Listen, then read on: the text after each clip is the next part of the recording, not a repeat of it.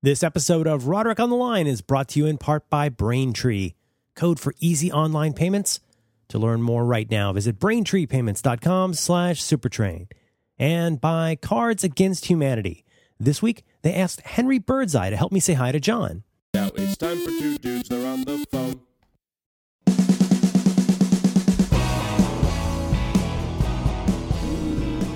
Hello, Hi, John. Merlin Mann. John. Bom, bom, Rick. bom, John. bom, boo da doo da doo da doo da doo da doo da bom bom. Chicka, chicka. Yeah. oh, I'm kind of disoriented.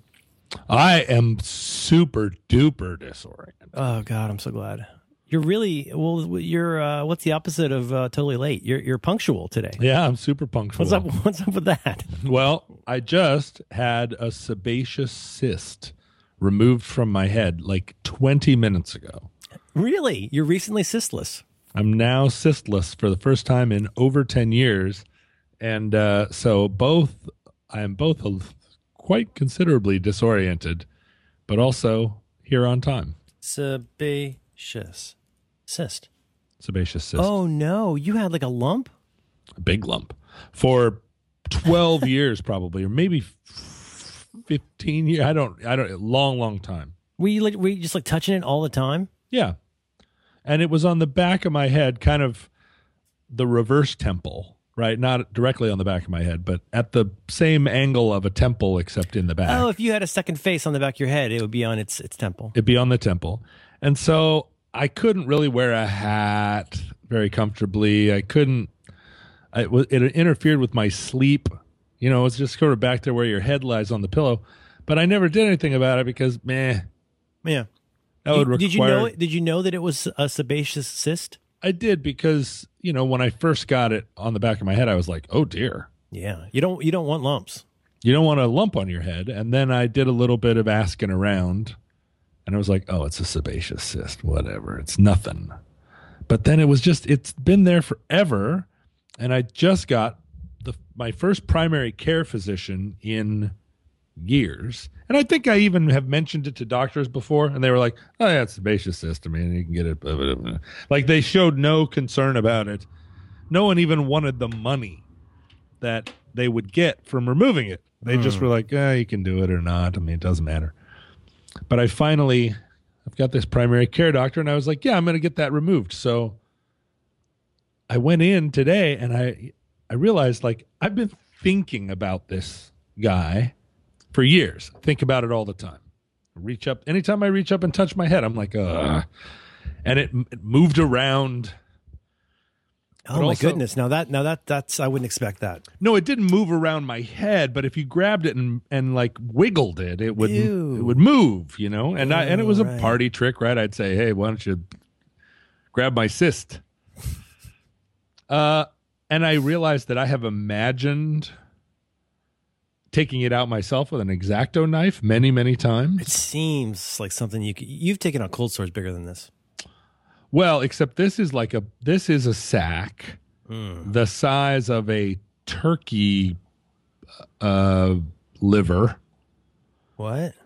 I mean, it's it was enormous. It was I'm not that familiar with, with turkey organs. Give me give me another example. it was the size of Like a, a, like a coin purse or a USB yeah, dongle. yeah, somewhere between a USB dongle and a coin purse. Mm-hmm. Uh, and it was full of hummus, Mm-hmm. And it was just sitting in there. Mm. And so finally, I was like, "Why don't you take this?" The doctor was like, "I'll do it in 20 minutes." And so he put some anesthesia in my sebaceous cyst, and he cut it out with his exacto knife. And uh, and I was the whole time I was like, "Listen, I you've got to show this to me because I've been thinking about this guy for 15 years. He and I have a relationship with this little fella, Mm-hmm. and I don't want to just have you cut it. It's like that thing where they they take something out of you, and then you're like, "Let me see it," and they go, "Oh, we already threw it away." I can't believe they throw things away. They should. You, I mean, just for closure. For closure, thank you. You know, I'm not a big burial fan, but I, I get the open casket. Yeah, right. You're Yeah. like, is he really dead? Yes, Mhm. he's dead. Touch him. Could- So- but he, so it wasn't just a bunch of stuff under your skin. He could actually show you like the sealed unit. Well, so you know they cut it and then they squeeze it,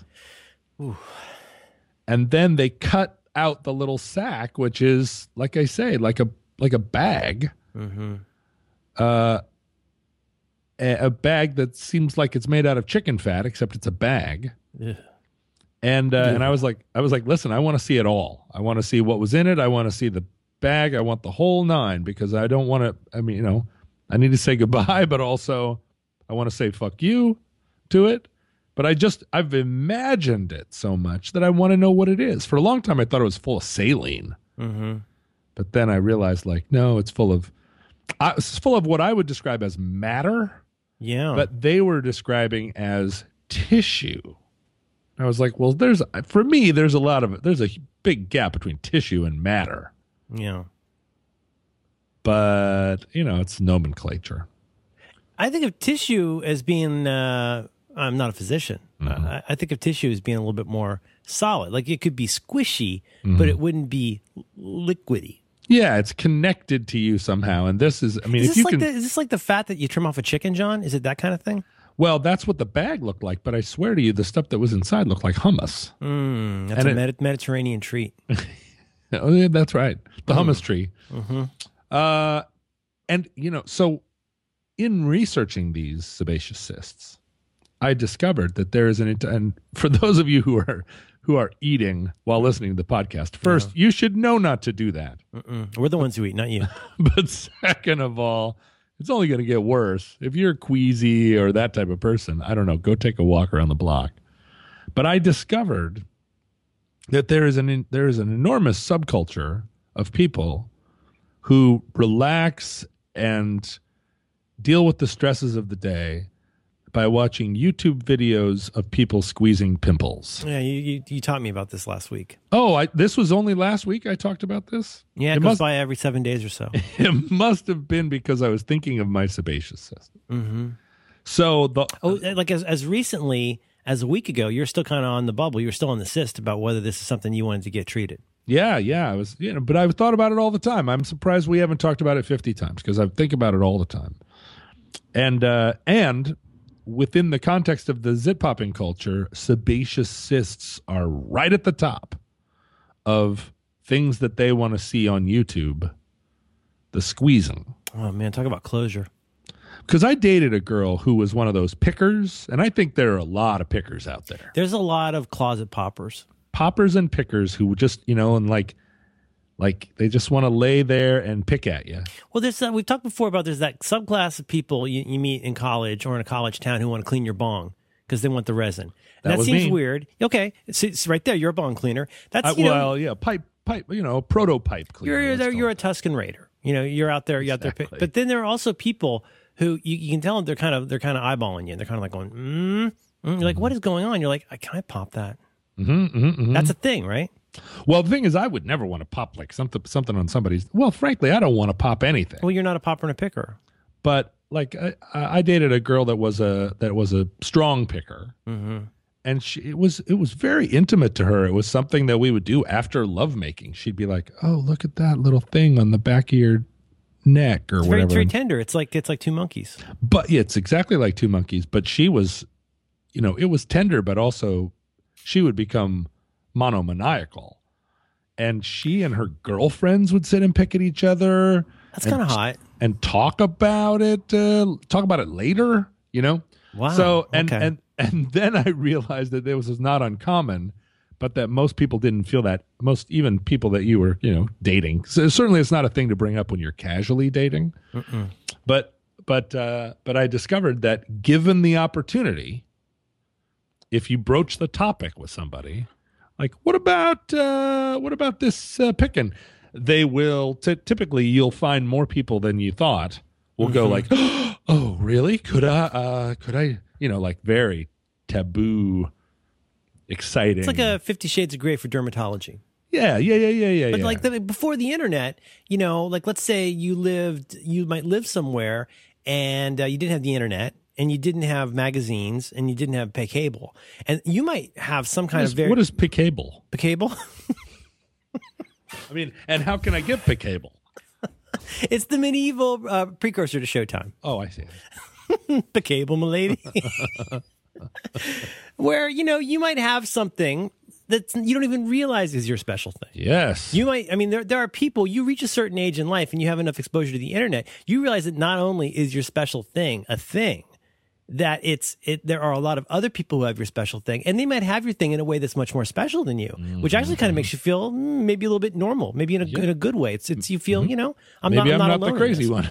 Right. I'm not, I'm not the crazy picker here. I am just a normal picker. Yeah, I mean, like imagine the first person, the first person who said on their wedding night, "Would you spank me?" Right. The first person that did that. This is this is probably what uh, maybe in the 1600s, right? I think maybe even before, but yeah, right. Like, But you know, but the thing is, though, there's there's certain kinds of special things that you're aware of, right? Like you Yeah. might know about butt stuff things, or you might know about brassieres, uh huh, right. Or- Or, uh, toes, like or a lot you of might know about shrimping. Or shrimping. Shrimping, yeah, I don't know about shrimping. that's when you yeah. go out on a boat and you, you get shrimp. Oh, I see. I see. That's not a. That's not like hot Carl. That's actually shrimping, Hot Carl shrimping. is a hot Carl. Is that like a dirty Sanchez kind of thing? A hot Carl is in the family of a dirty Sanchez. It's like a rodeo. Okay. Um, yeah, right. Well, and I think this is this uh, this dovetails with finding your duck, right? I mean, it's some totally people. finding your duck, but it's also the thing about it though is it's first of all it's like it's the kind of thing where like you know what let's let's say in 2016 if you're uh, like a 15 year old girl it might be much more permissible to say hey would you spank me you could even say it to another lady and that would not be weird today whereas I think you might still feel some compunction about saying. Is it okay if we have some heavy petting and then I, then I pick at your zits a little bit? Yeah, well, I think this falls into the category of finding your sex duck. right?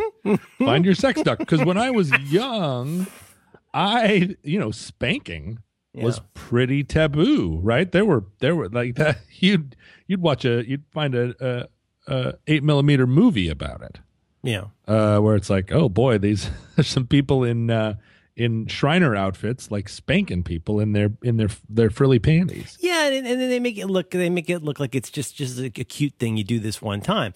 But the thing is, the thing about a special thing is some people's special things like that could become very much a part of the workflow. Yeah, You know, well, and I and I think over time we've become desensitized. So now spanking just seems like normal, normal sex play. It's just like spank, spank, spank. Yeah, That's not a big deal. You're not gonna. You're not gonna. You're not gonna need to join a special uh, club. you wouldn't need- you wouldn't in this day and age you would not have to find a friend of a friend who could tell you about a spanking bar. Right, right, right, right. Well, and I think what we what I'm not sure how much of this is millennial mythology and how much of it is millennial It's, truth. it's so difficult to tell anymore. but but you know that whole line of thinking that is attributed to millennials which is that they wanted to keep their virgin- virginity but they did engage in butt play Hmm. they would they would put it in one another's butts Oh, it's a butts first operation. yeah and then that kept their virginity it's a it's kind of false i think if you if somebody has been in your butt your virginity is is a done deal but it was Well, some that's kind a, of that's a very it's a very narrow old fashioned view, John. well I guess. I don't know. I feel yeah, There- right. I, I'll, I'll put. I'll say. I'll put it this way: if if somebody had put that idea in front of me, the the notion that you could do butt stuff for a couple three years and still call yourself a virgin, I would have thought that was a little peculiar. Mm-hmm, Circa 1984. right, because it always seemed that uh, that butt stuff was an elevation from uh, normal sexy stuff. Well, it's like saying I speed all the time, but I don't know how to drive a car. You know what I mean? It's Yeah. like you kind of well, you know, you got to walk before you run. It, you know, usually you start in the front and move back. But but I feel like this The, is the this- opposite of how you put on hair product, by Yeah, the way. start in the front and move to the back. That's With hair exactly product, you right. always start in the back, move to the front. Or- you don't- now, what about wiping? You know, a lot of people they wipe wrong. Also, Well, let's not talk about that. That's a thing that dads can talk about, yeah. But it's not a thing that's in the general parlance. I'm that's not a that's not a thing to say on the. I'm sex saying a lot of people. A lot of people suffer in silence. You, wipe back to front. Hi, good to, good to meet you. see, You this back- is just see. That's the kind of thing that in a few years that's going to seem really normal. It- there could be people who've been talking about wiping for years, but have never had, you know, vag- vaginal intercourse. But they're very comfortable talking about that. I feel the same way about my eyebrows, where like I'm not a picker of body parts. I don't think. but I've reached that age.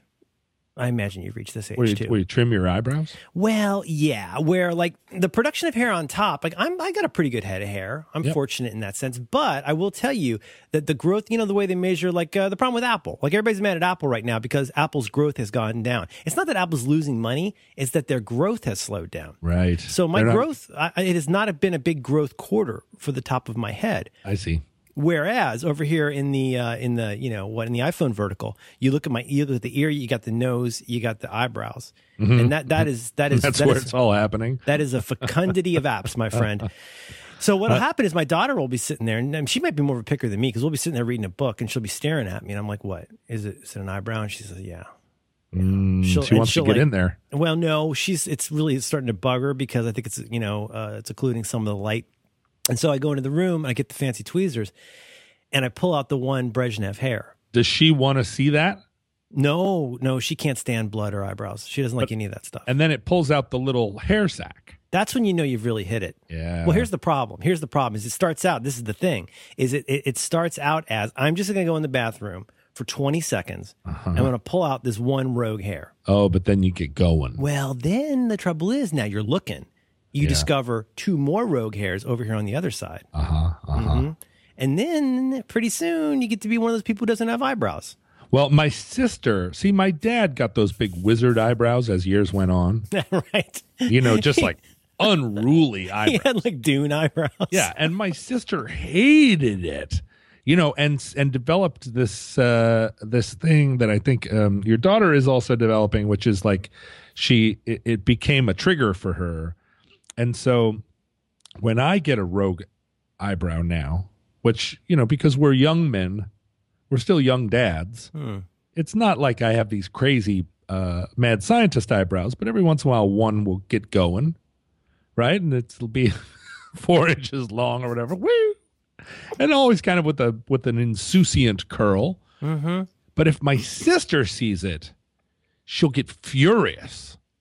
You know, Oh, and- it really is. It's a trigger for her. oh, it drives her nuts. It takes you because back she- to the wizard days with your dad. yeah, so she used to sit, I think, and even trim my dad's eyebrows, like she, with little scissors. She would like get in there and just because it drove her bananas. Wow. But so now that I'm doing it, she's like, "Do not, do not let your eyebrows go." And you know, and of course, I'm thinking to myself, "Boy, when I get really crazy eyebrows, that is going to be awesome." Right? Because crazy eyebrows. Come on, what does Well- that say about a person? I know. Well, let me let me pull this together a little bit here because there's a phenomenon. I wonder if you've seen this. Uh, you, you see somebody, and this is this is. I'm not trying to be normative, but you see somebody who has like a really distinctive mole, hmm. and then you you might see somebody who has a distinctive mole that's really more like a hillock, hmm. and it's like, oh, that's kind of cool. You got a face mole. You got like an you're rolling an Aaron Neville, let's say, mm-hmm. and then the thing is, those will grow a hair or four. Oh, I see. Yes. So there's a guy uh used to be a muni driver in our neighborhood and I I was hypnotized by this man because he had he had a he had a face mole that was the circumference of a quarter, you know, and I say good on you, right? Right. It was it was raised, it was kind of about the same proportions as a pitcher's mound. Uh huh. And he had he had a mole beard.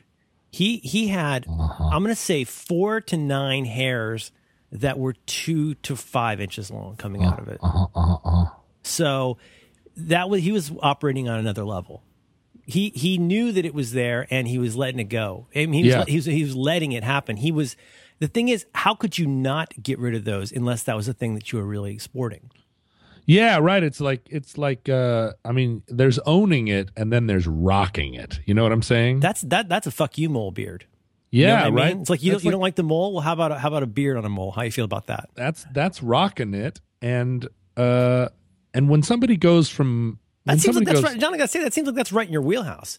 In terms of like being being a large man who wears tight pants, taking pictures of yourself for the internet, and, Mm-hmm. and having and driving around, uh, you know, uh, public transit while you got a mole beard. That seems like Mm-hmm. that's something you could really honor. No, not at all. I would never if I had a big mole on my face, I would I would uh, I would I almost certainly try and get it removed because there are vanities and then there are vanities. And big crazy eyebrows that comports exactly with my sense of myself that I should be wearing a tweed jacket with uh, patches on the elbows and marching up and down in front of a in front of a large lecture hall, um, waving my hands around. a lectern that's shaped like an owl, Yeah, with the rubber with the- bands in your beard, conjuring pan- things. the the pocket of my pants covered with chalk dust.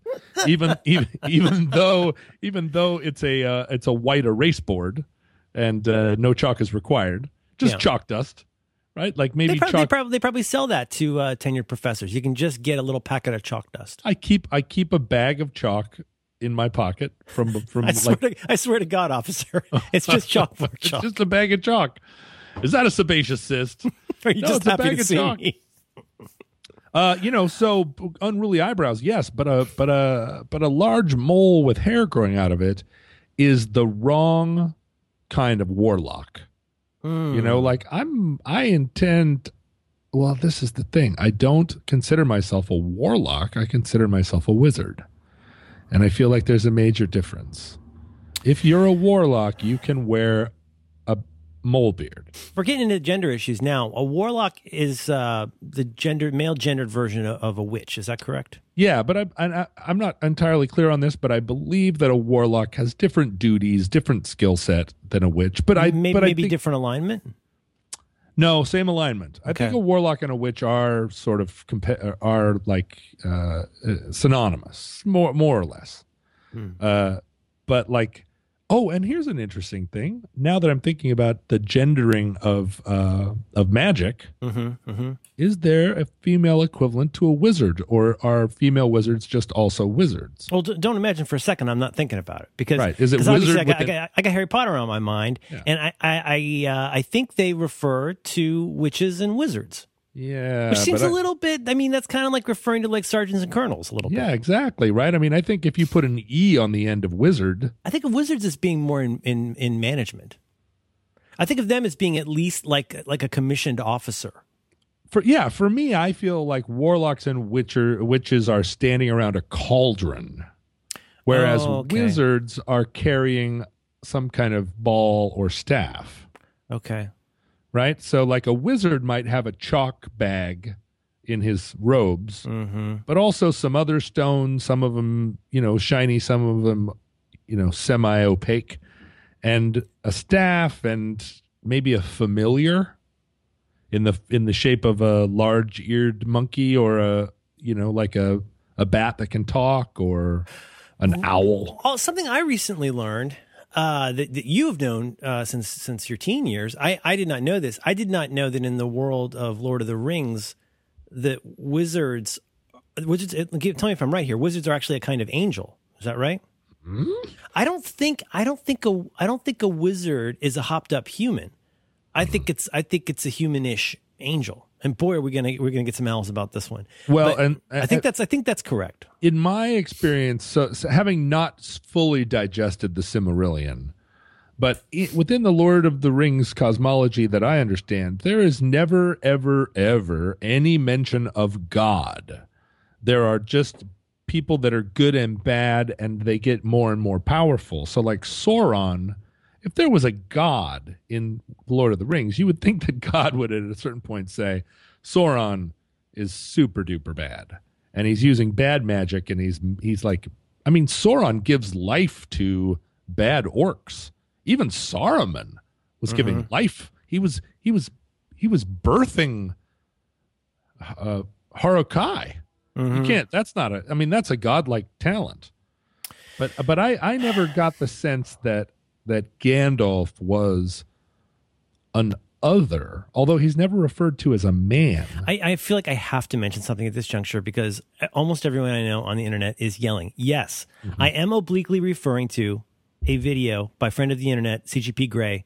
Uh, this is uh, you should check this guy's videos out, John. You would love this guy. Have you ever seen that video explaining the difference between the British Isles and the UK? Oh, I know these videos, of course. That's this guy, CGP Grey. He's this guy who lives in England. where he kind of goes does this entertaining lecture, and Oh then my there's God. some This like is so in your- zippity zap graphics. zippity zap graphics, but explaining, for example, explain. I mean, like this is great stuff. Explaining how uh, the history of the monarchy in England. Yeah, that was a great one. Although there was one, and I forget which one it was, where I like somewhat took issue. Yeah, I'm not sure which one. Okay, it was, okay, well, the well, history of England, I I like that. That's a great. Or, or, what his one of his most recent ones is a real mind blower. And I'm sorry I showed it to my daughter. Basically, trying to explain how the teleporter thing on Star Trek works, Oh, uh-huh. and like basically coming down. The only way that this thing makes any sense is that it is a death machine that basically kills you and then recreates an exact version of you with your previous memories. Anyway, super fascinating. Yes, internet, I hear you. Lord of the Rings mythology video by CGP Grey is where I learned about this, and I'll, I'll send that link to you for for your own perusal. According to Wikipedia, which is never wrong. Uh, wizards of Middle Earth are a group of beings outwardly resembling men, capital M, but possessing much greater physical and mental power. They are also called the Istari by the elves. Uh, they were sent by Valar to assist the people of Middle Earth to contest Sauron. I see. Now, now, hobbits. Hobbits are people, but they're little. Is that right? Yeah. Well, they, no, they, they must be pickers. They got some serious. Don't they have a lot of like like foot hair? I did not. I did not, and I do not believe anywhere in the Lord of the Rings saga that there are any half hobbits. So, although elves Oh. seem elves seem more other and more foreign to men because of their uh, because of their eternal life, you can have a half elf. A man and an elf can mate, uh, and by man I mean men, but Cap- mankind cap- capital M men. man, man, capital M, a, human person and a elf of uh, what, whatever, however you You'd would have to get the elf. Wouldn't you have to get the elf pretty drunk though? Aren't they No. pretty? Aren't they? Aren't the elves pretty fancy about being elves? Ah, except humans and Neanderthals mated. So I, I, suppose. I mean, I guess it depends on like you know where you're where you're you know I think that if, if you're, you're, socked in for the winter, you know, piss on a spark plug, right? my sense of an elf is that yes, having sex with a human would be slumming somewhat, but when did that ever stop a person? You call it on the DL. There's there, yeah, there's a. Well, on the DL actually started, I think, within the African American community. I think it's in the African American community. Yeah. as a description for being gay. secretly as a as a I Mm. As a- disagree. I- I think I think it started in the African community as a way of saying, yeah, I totally have sex with other dudes, but we are not gay. Oh yeah yeah right that's what I when I say having sex with other dudes on the down low Mm-hmm. my assumption is that they are gay but are acting straight they are claiming not to be gay They're the sin, not the sinner. but in but in fact that that is the that was the only socially acceptable way to do both things I'm- that's that's down low. But i I'm- but yeah. so I don't think elves having sex with humans is down low. I think that that's just like Slumming. there. Well, there's an element of sexiness to degradation, right? The, you, you know, Yeah. there's there's a kind of that sex is dirty. We talk about it as being dirty. they see humans as rough trade. it's a little rough trade. That's Yeah. exactly right. But I don't have any. I've never seen any reference to a half hobbit. And it seems like, is there a rougher trade than having sex with a hobbit? They like to drink. they like to stay at home. They seem like they'd be ideal sex partners in a lot of ways. They they love they love to eat. Well, so know? in in the books, they don't talk a lot about girl hobbits, but in the movies, they really.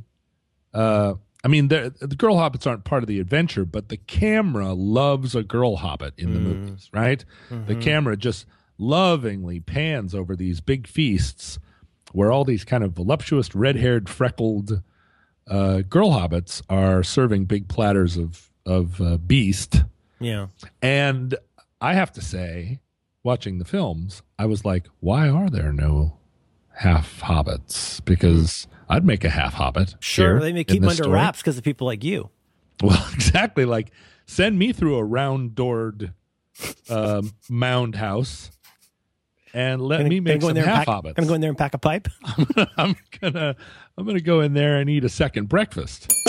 This episode of Roderick on the Line is brought to you in part by Braintree, code for easy online payments. You can learn more about Braintree right now by pointing your browser to braintreepayments.com slash supertrain. Listen, are you a developer, mobile developer? I'll bet you are. I, I know a ton of you are. You got to go look at this Braintree. This thing is nuts. Maybe you're working on the next Uber, Airbnb, GitHub. Why not use the same simple payment solution that helped those companies become what they are today? Because Braintree makes mobile payments so fast, so easy, and so seamless. It's almost magical. It's like conjuring an orb. You add it into your app with just a few lines of code, and you're instantly ready to accept Apple Pay, Android Pay, PayPal, Venmo, credit cards, even Bitcoin. And if some other way to pay comes along, you can bet Braintree, Braintree will be there to support that too. Braintree has fast payouts and continuous support. That means you'll always be ready, whether you're earning your first dollar or your billionth. You're going to see fewer abandoned carts and more sales with Braintree's best in class mobile checkout experience. Please go check this out for yourself by going to braintreepayments.com slash supertrain. I am told this is literally as simple as dropping in a few lines of code. It's that easy. And if you're having trouble, don't worry. You can you can uh, get in touch with the uh, the boffins over at Braintree, and they will help you integrate this into your code. It's that simple.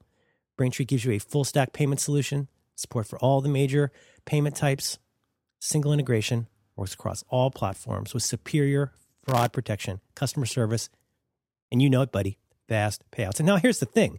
Braintree is going to give people listening to this program the first $50,000 in transactions fee free when they go and they visit braintreepayments.com slash supertrain. Please go and check this out. We love these folks. They've been very supportive of the show. Thank you very much to Braintree for making payments so much easier for everyone and for supporting Roderick on the line. Do you think they know the second breakfast? Oh, oh, they're gonna have a second breakfast. Oh my right. goodness. Um, now I'll tell you what throws a lot of this off for me is you know they talk you talk about talk about like imprinting on something, and thing is I imprinted on the word warlock through Bewitched. Oh yes, So that's where I learned the word warlock. Where really Bewitched, it's all about the witches, right? You got you got Tabitha, you got Endora, you got you got uh, sexy bad Tabitha. yeah. But think about who played the warlock, Okay, you got you got Paul Lynde. Paul Lynde. And anytime Paul Lynde is on, the Oh, good point. he is chewing up the scenery. He's stealing the show. Yes. And Paul Lynde made warlock and sexy. I can think of two other warlocks. I'm not remembering their names. One of them, one of the warlocks was there was Uncle, was Uncle Arthur? Uncle no, Uncle Arthur is Paul Lynde, right? Mm, you got the one guy. What's his name? Maurice. You got Well, now- Maurice. And then now you got that guy. You got that guy who's like Dumb Dumb Doug, and he's like the guy who always is the bomb guy in World War II movies. You know, Oh, the yeah, guy yeah, who always yeah. plays like a British officer. Right, right, right, right, right. Yeah. But what I'm starting to notice is that all the warlocks in the B- Bewitched cosmology are on the down low, right? They're all a little gay. Oh, interesting. Maybe this explains why there's no half warlocks. I don't know what a half war. I might even I I feel like maybe a half wizard. You know what I mean? Like I'm I'm a wizard that What about the kid? What about the kid they disappeared? You've got so you got Samantha and Durwood, and they got their kid. They had the daughter. Uh, uh what's the daughter's name? Boy, you're deep into it now. I, I can't go this deep on the you got the daughter, and then remember, don't. This is one of the early examples of disappearing a character from a show. Was they added? They had the strap-on kid. You know, when you get you got to have a wedding, you have a, you have a strap-on kid. You add a kid to the mix, and they Yeah. added this little kid, and then the, the next season began. He's gone. Well, that's not even that's not even as close to as baffling as the fact that Darrin changed from one completely one guy to a completely different guy. His whole personality changed too. The original Right. Darrin, the original Darrin, Dick York, was he was befuddled, but he was he still you could tell that he really loved her. yeah. And the second Darrin, he seemed he seemed like He was a little crabby, wasn't he he? was a little bit crabby, yeah. And I guess that was to kind of amp up like the, how far are we're going to take this whole you know witch in the uh, suburbs thing. yeah, witch in the suburbs. I mean, when you think about Escape to Witch Mountain, Right. Escape to Witch Mountain. That's the brother and the sister to Disney movie. Mm-hmm. I don't remember much that happens in that. That was in the Benji era. yeah, that's right. It was it was in the Jodie Fo- young Jodie Foster era. Escape to Oh, Witch it's Mountain. Candle, Candleshoe. She was in, right? That's right, Candleshoe. Escape to Escape to Witch Mountain was a was a very formative film for me because the brother and sister had some magic powers, some witchy powers, Yeah. and they were being pursued uh, by Donald Pleasence Oh, I love that guy. or Donald Pleasence's uh, yeah Donald Pleasence, Oh no, no, you're talking about the Donald Pleasence at, at uh, Avignon, Raymond Land. Ray Milland, Mm-hmm. right? Uh, but they had witchy powers, and they were like you know they were being adults were bad, and adults had authority over them and sort of power over them. But then they could do these little tricks. They could levitate cats, and they could, you know, unlock doors. They had telekinesis. And as a kid, as a you know eight year old or seven year old, I really, really, I wasn't I wasn't ready to imagine a world without adults. Imagine a world where adults couldn't put you in your room and lock the door, but I was prepared to imagine a world where I had telekinesis and could unlock the door or could, you know, like get a bowl of ice cream from the kitchen and float it into my room while nobody was watching. Right. So Escape from Witch Mountain, very, very, very influential on me, and it was scary too. And then, spoiler alert, turns out they're UFOs.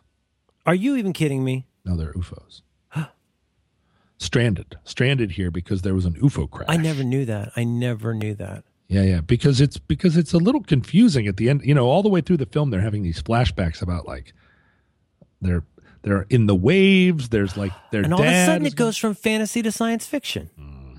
Mm. So it's not that they were little witches, it is that they were UFOs and and they didn't even understand it. They were like, "What are these weird powers that we have?" Because the spaceship crash happened in their very early memory. Okay. What are these little power? You know, how can we do this? We're we're such weirdos. Only we understand one another. It's a little incesty too. Mm-hmm. And they can talk to each other, huh? Uh, yeah, they can talk to each other with psionics. Mm-hmm. Now, psionics Mm. my again my understanding is incomplete but i believe psionics are strictly a dungeons and dragons power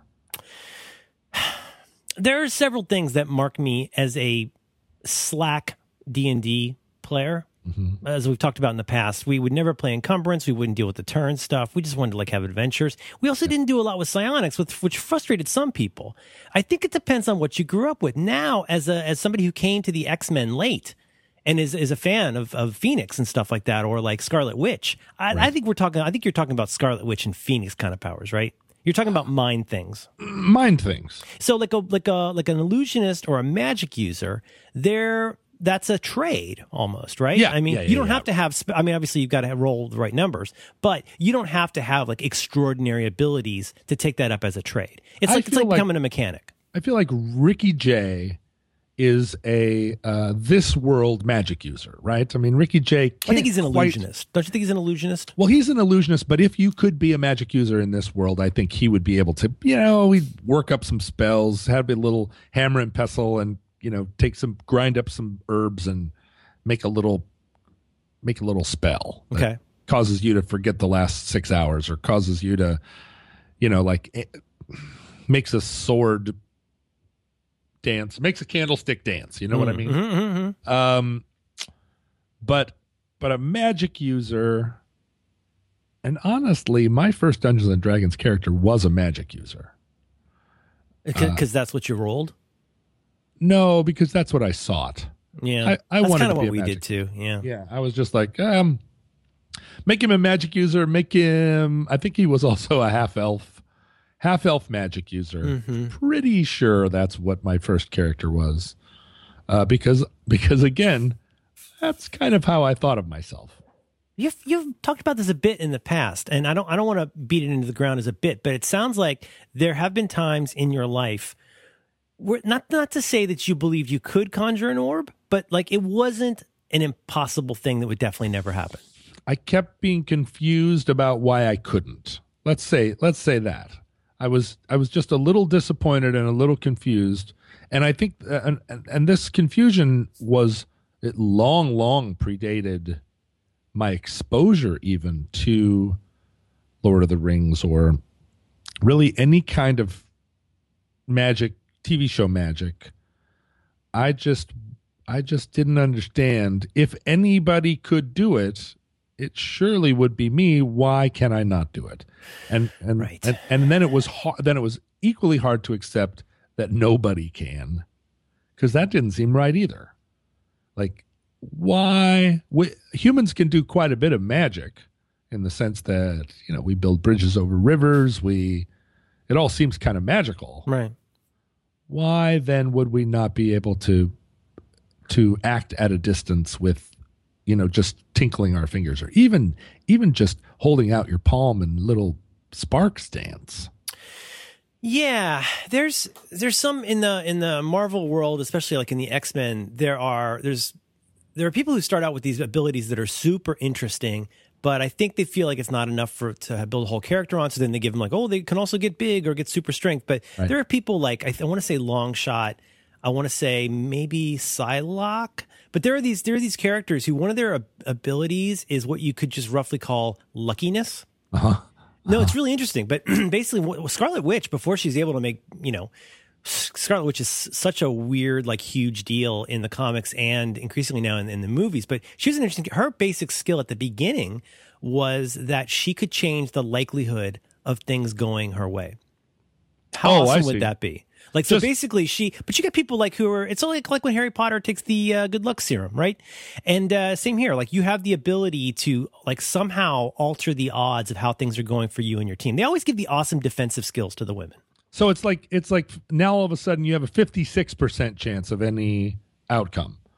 But it would seem to me within those worlds that that would that the that the temptation would be to just make luck go their way every time, Right. which wouldn't be as interesting as like, well, let's hope let's hope luck goes our way. There's a better chance than even. Yeah, but that's the whole story of Peter. That's what make, makes Peter Parker so great. Is that like his whole obsession is that like he wants to take what he has and use it in a good way. You know, with great power comes great responsibility. Right, right, right. Well, let me ask. Okay, here we have Professor Bald uh, Yeah. and, and his school for mutants. Yeah. Right. If you because mutant ability seems to you know it comes out across the human spectrum right Yeah. Like, there are mutants from everywhere and they have a lot of different powers and it doesn't seem to me first of all two things within x-men Mm-hmm. it doesn't seem that you ever get two people who have the same powers Um, depends on how you define that, but no. But, i mean there there aren't in, the X-Men in. Yeah, but I mean, there's especially in the '90s, there were way too many X Men with way too many powers, and so there's lots of people. There's lots of teleporters, oh i see for example. There, there are people who can phase through solid things. There's several characters that can do that. Oh, i see i see but if like cyclops had a baby with another mutant He did. Uh, did that baby also have cyclopsian powers Oh, way bigger than that. Now it depends on which universe you're in. oh i see i see So, like, there's the one universe where he and uh, uh, Jean Grey had a baby, and there's another another universe where he and Madelyne Pryor had a baby. But basically, they Hope Summers, his daughter, becomes spoiler alert, becomes uh, the new Phoenix. Oh, That's I- a- but but I thought Jean Grey was basically top mutant. Uh, Jean Grey's uh, when she became Dark Phoenix, uh, she's even beyond an Omega level mutant at that point. She's got she- she's got she basically she eats a world. She pulls a Galactus on this entire like star system. So she's as big a deal as like Big Blue Penis Man. That's interesting because Big Blue Penis Man. I mean, how do you have more powers than Big Blue Penis Man? I mean, that- that's he's he got does. it all. He, he didn't have the power to just not be interested in what humans thought. Yeah, yeah. They compare him to uh, Reed Richards a, a lot, but you know, uh, we should. Wasn't I- Reed I- Richards the stretchy man? He's stretchy man. Yeah. I also have to. I owe you an apology. I, I read too quickly. Uh, in the 1975 film "Escape to Witch Mountain," uh, that features both Ray Milland and Donald Pleasence. So, uh, Ray, Ray Milland was Donald Pleasence's proxy. oh, is that Donald- right? He Donald was Ar- Pleasence was- Aristotle Bolt and Lucas Deranian. Yeah, right. So Donald Pleasence was the one that was sitting with a white cat, like slowly petting a white cat on his He, lap. he literally was. He was, if you remember, I believe he was uh, that guy, I remember all too well. wasn't he? In uh, in the James Bond movie, he was that guy. he was the, the pet the white cat. What's his name? What's what's his name? Uh, Boris uh, Uh, Karloff. Ba- Boris Karloff, right? Yeah. From the great Universal movies. But here's another thing about X Men that I want to ask. This seems like something that is that I do not know. I don't even have a gag about. Yeah. It's just a question. If you were a mutant who had, so I'm talking about uh, Professor uh, uh, House of Mutants, Yeah. School of Mutants. Yes. If your mutant power was uh, that every time you sneezed, it, you sneezed glitter. Yeah. Let's say you just sneezed glitter. That was your. That's a definitely a mutant power, Yeah. Right? Like, whoa! If you were like a glitter sneezer, your friends and family and stuff would be very concerned, and then ultimately like not into you, right? Like you can't live among us. You're, you're Rudolph the Red-Nosed Reindeer. That's right. You're a, you're very much a mutant. So this glitter sneezer has all the problems of a mutant. Like, don't live around here. Every time you sneeze, we get glitter all over us. Glitter, and it's impossible to get off. I think the character's name is Gesundheit. But is glitter sneezing a big enough mutant power that that Professor Xavier will have you in his school? Oh, like would you pass the audition? Yeah, right. I mean, it's a it, the school can't contain everybody. It can't have every single glitter sneezing mutant. No, no, it's a good question. Well, here's so where would you go live? You you got, gonna- the mutant gene is out there, right? And the mutant gene causes people to have these mutations. They usually appear somewhere around puberty. And the truth is, for most people, like run of the mill, like people are trying to pass, Yeah. you know, uh, they don't want to get clocked as being a mutant because Uh-huh. obviously they become an outcast. And you know, the very the very first like four pages of the 1975 X Men is them trying to like burn down the building that Nightcrawler's in because he's a mutant. Yeah. And so, I mean, that's that's kind of the whole thrust of the story is that these people are different. So you got a lot of people out there who are trying to um, is that the word pass? yeah. Who are trying to pass as being a Homo sapien, and uh, and so If you're just out there and the the thing, the one thing you can do is like talk to mice, but mice don't really have that. Many they don't have a way to talk to you. Well, or they can, be you know, like having one very powerful walkie-talkie. or you no, even if you can communicate back and forth. cheese, Uh, cheese, cheese, cheese, cheese. Yeah, right. Mice don't have that much to say, right? Holy Like, shit! Cheese, cheese, poop, poop, poop, cheese, cheese, run, run, run. Cat, cat, cat. And so that's your that's your ability, uh-huh. and you're like, But you're of- not even you're not even like Ant Man. Ant Man, who initially was so lame, Ant Man's initial ability was to control ants and communicate with ants. the, the thing is, they kept ginning him up within like like fewer than like ten issues. They were ginning him up to where he could not only get very tiny, then then he became Giant Man. He became really big. But at first, the very first issue of the Avengers, you, basically Loki has fooled Hulk. And is trying to cause. He's basically like trying to cause this this giant descent. All the Avengers are going after Hulk because they think he's a monster. And it's like you know, Iron Man is doing this, and Captain. No, this is before Captain America, but you know, and Thor is doing this, and then it's like Ant Man says, "I will send my ants all over the planet to try and find the Hulk." get the get him. But in this case, you're saying you're not even a mouse wrangler at this point. You're just a No, mouse. you can't you're a mouse whisperer. you can't make the mice do anything because you're like mice go to the place, and they're like, ah, cheese, cheese. Cheese, cheese, cat. They're not smart. No. But you know, my friend Mike, Mike Squires, who uh, is a terrible person, uh, he said that if he could have a any superpower, it would be to give. It would be to to uh, telekinetically, psionically give anyone explosive diarrhea. Talk about spooky action at a distance. Right? Because even if you're fighting Captain America, even if you're fighting Jean Grey, if you give her explosive diarrhea, all of a sudden she's got bigger problems. She's got something else to think about. You give, I mean, not to cross the universes here. You give Superman super diarrhea. yeah.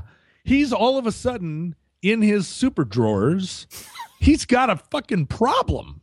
He's going to want to get out of there and go get cleaned up, That's pretty good. right? Because nobody's going to want to fight you when they're all messy. No. So it's very, it's very distracting. Yeah. So Mike's thing was like explosive diarrhea defeats all other superheroes and bad guys because it's just like think about somebody who's so fucked up that they will continue to fight you after like it's awful. It's an awful idea. He's a terrible person, but it's kind of fucking great.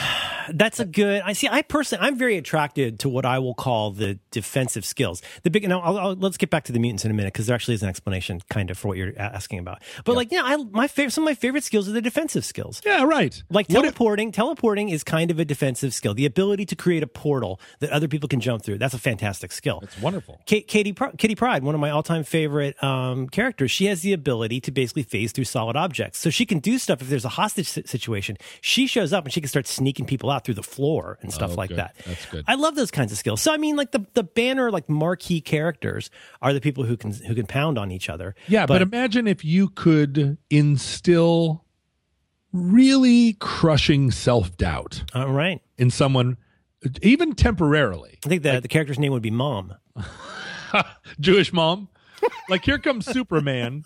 Mike Squires causes him to have explosive diarrhea, and then I give him momentary crushing self doubt. So he's just like, "Oh fuck, am I doing this right? No, I, why do I even bother? What am I? What's my hope? And he's just like, I, I died exploding on another planet so you could live like this. yeah, and he just sort of floats off, like brow furrowed, Yeah. uh, pants soiled.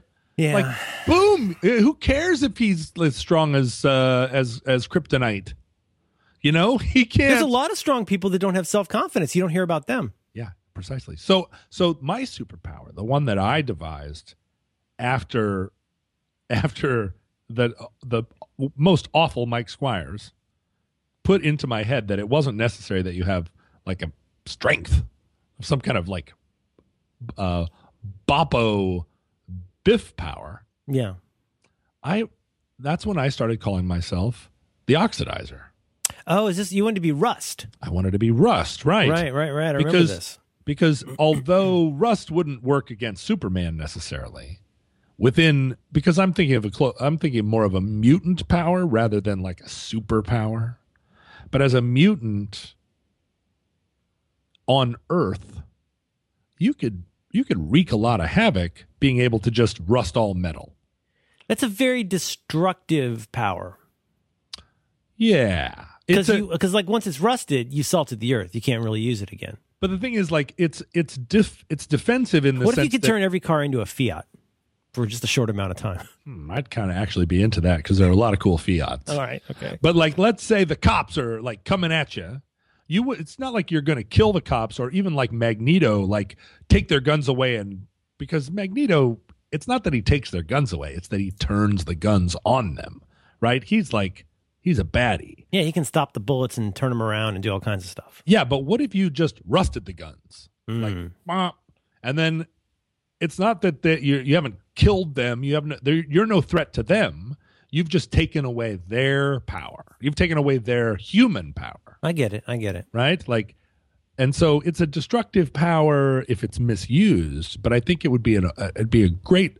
I think you could be you could be an agent of peace, Merlin, because you would you'd go over to conflict areas. You turn swords into rusty plowshares. Yeah, exactly, exactly. You'd hammer swords into, uh, yeah, right, One of, like the, one of the great bluesmen. like Ru- te- old rusty plowshares, they called them. rusty plowshares, who had the power of tetanus, but yeah, tetanus and slow blues. He was blind. He was blind at birth.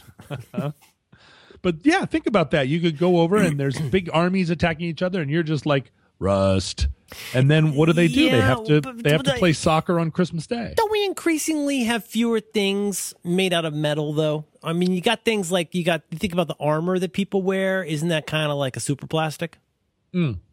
Yeah, but I think that I think that the metal, like here's your big titanium airplane, right? It's it's uh, here's your stainless steel whatchamacallits. Right. But then the clamp that's holding the wires that are that are part of the fly by wire system, like the staple that ultimately holds it all together is still made out of fucking steel. All right, I get. I get it. I get it. And so you just, you know, you just take it apart like like all those ceramic guns that people are worried about getting through airports or whatever.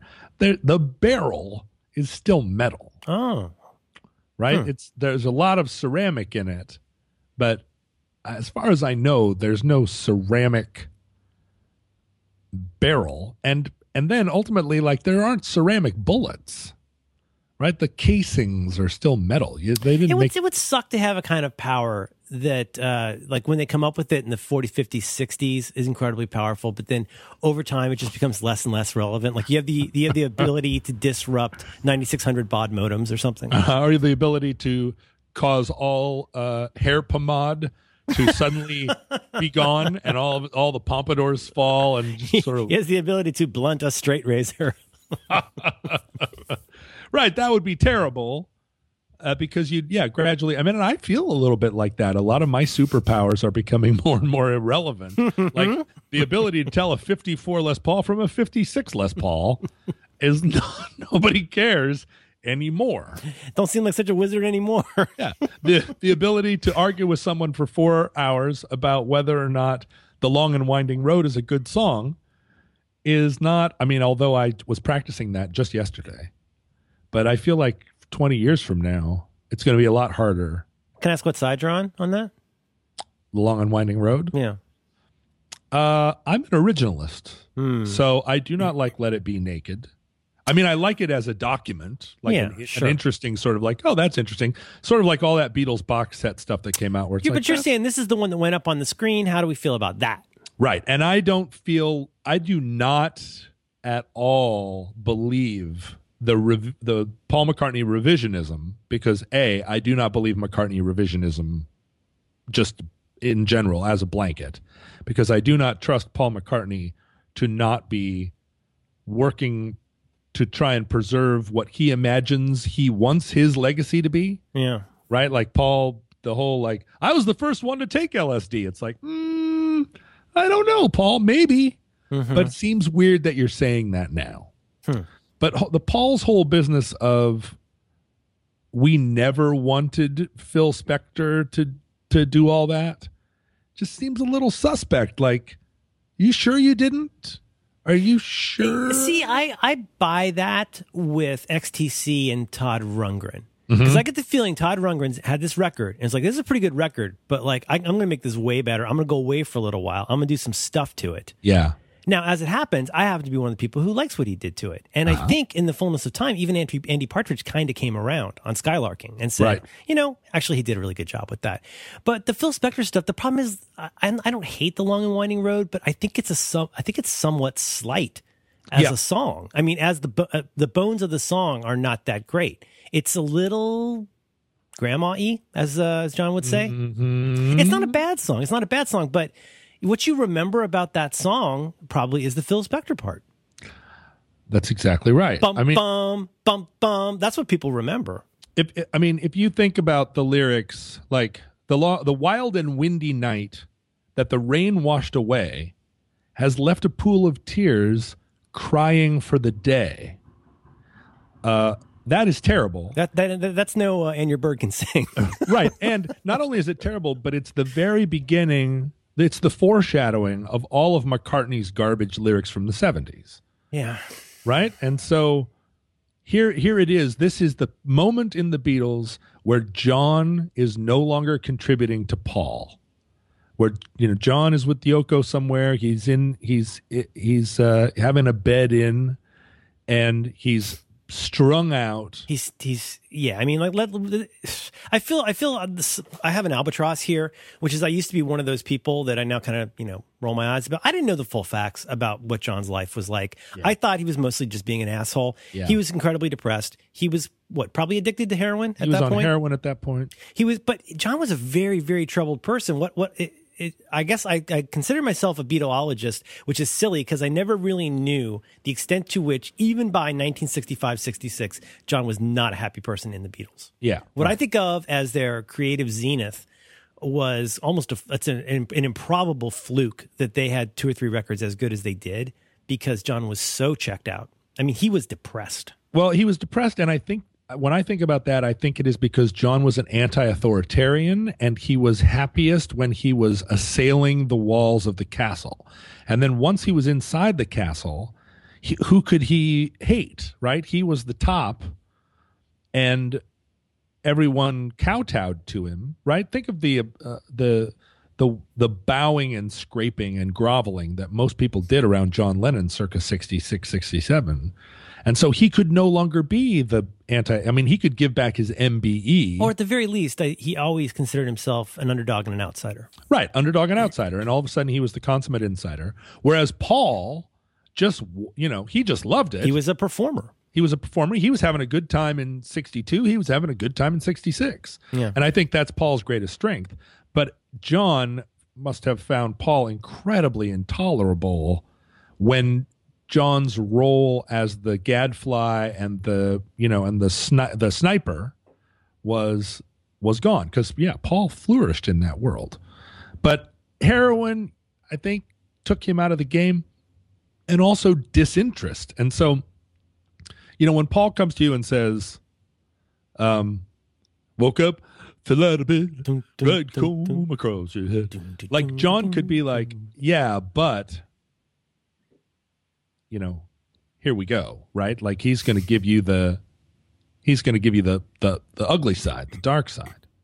Whereas when you know he's sitting there kind of half nodding out, and Yoko is cleaning his ear with a fucking toothpick, and Paul's like, "The wild and windy night that the rain washed away has left a pool of tears crying for the day," and John's just like, "Whatever, man, fine, okay, you know, good, good," because Paul's like he recognizes at that point that he's he's trying to get with he's trying to get up to John's thing. He's trying to appease John with using the word tears and crying. You know, he's like he's making it he's trying to make it morose because Paul wants to fill every space.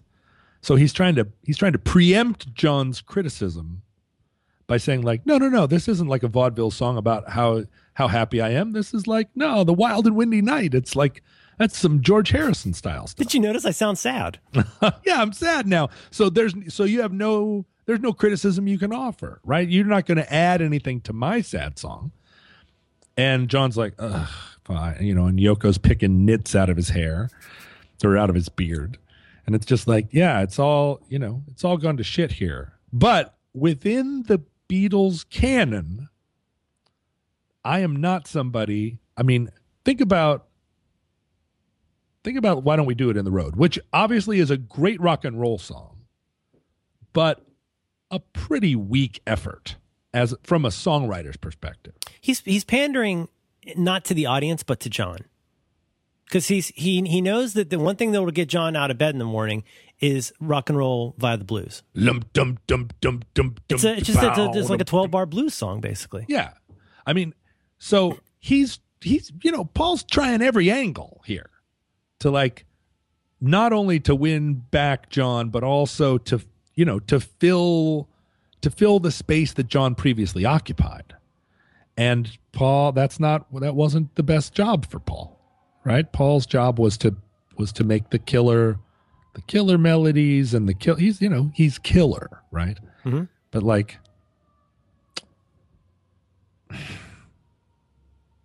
many times I've been alone and many times I've cried. Anyway, you'll never know the many ways I've tried. That's good. Mm-hmm. That's good. Because he writes a great bridge. A great bridge. One He's of a, the he's he's the he's the bridge meister. top bridge meister.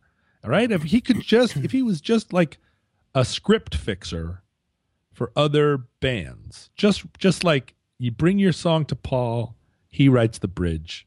You get out. I mean, he would, pop music would be better.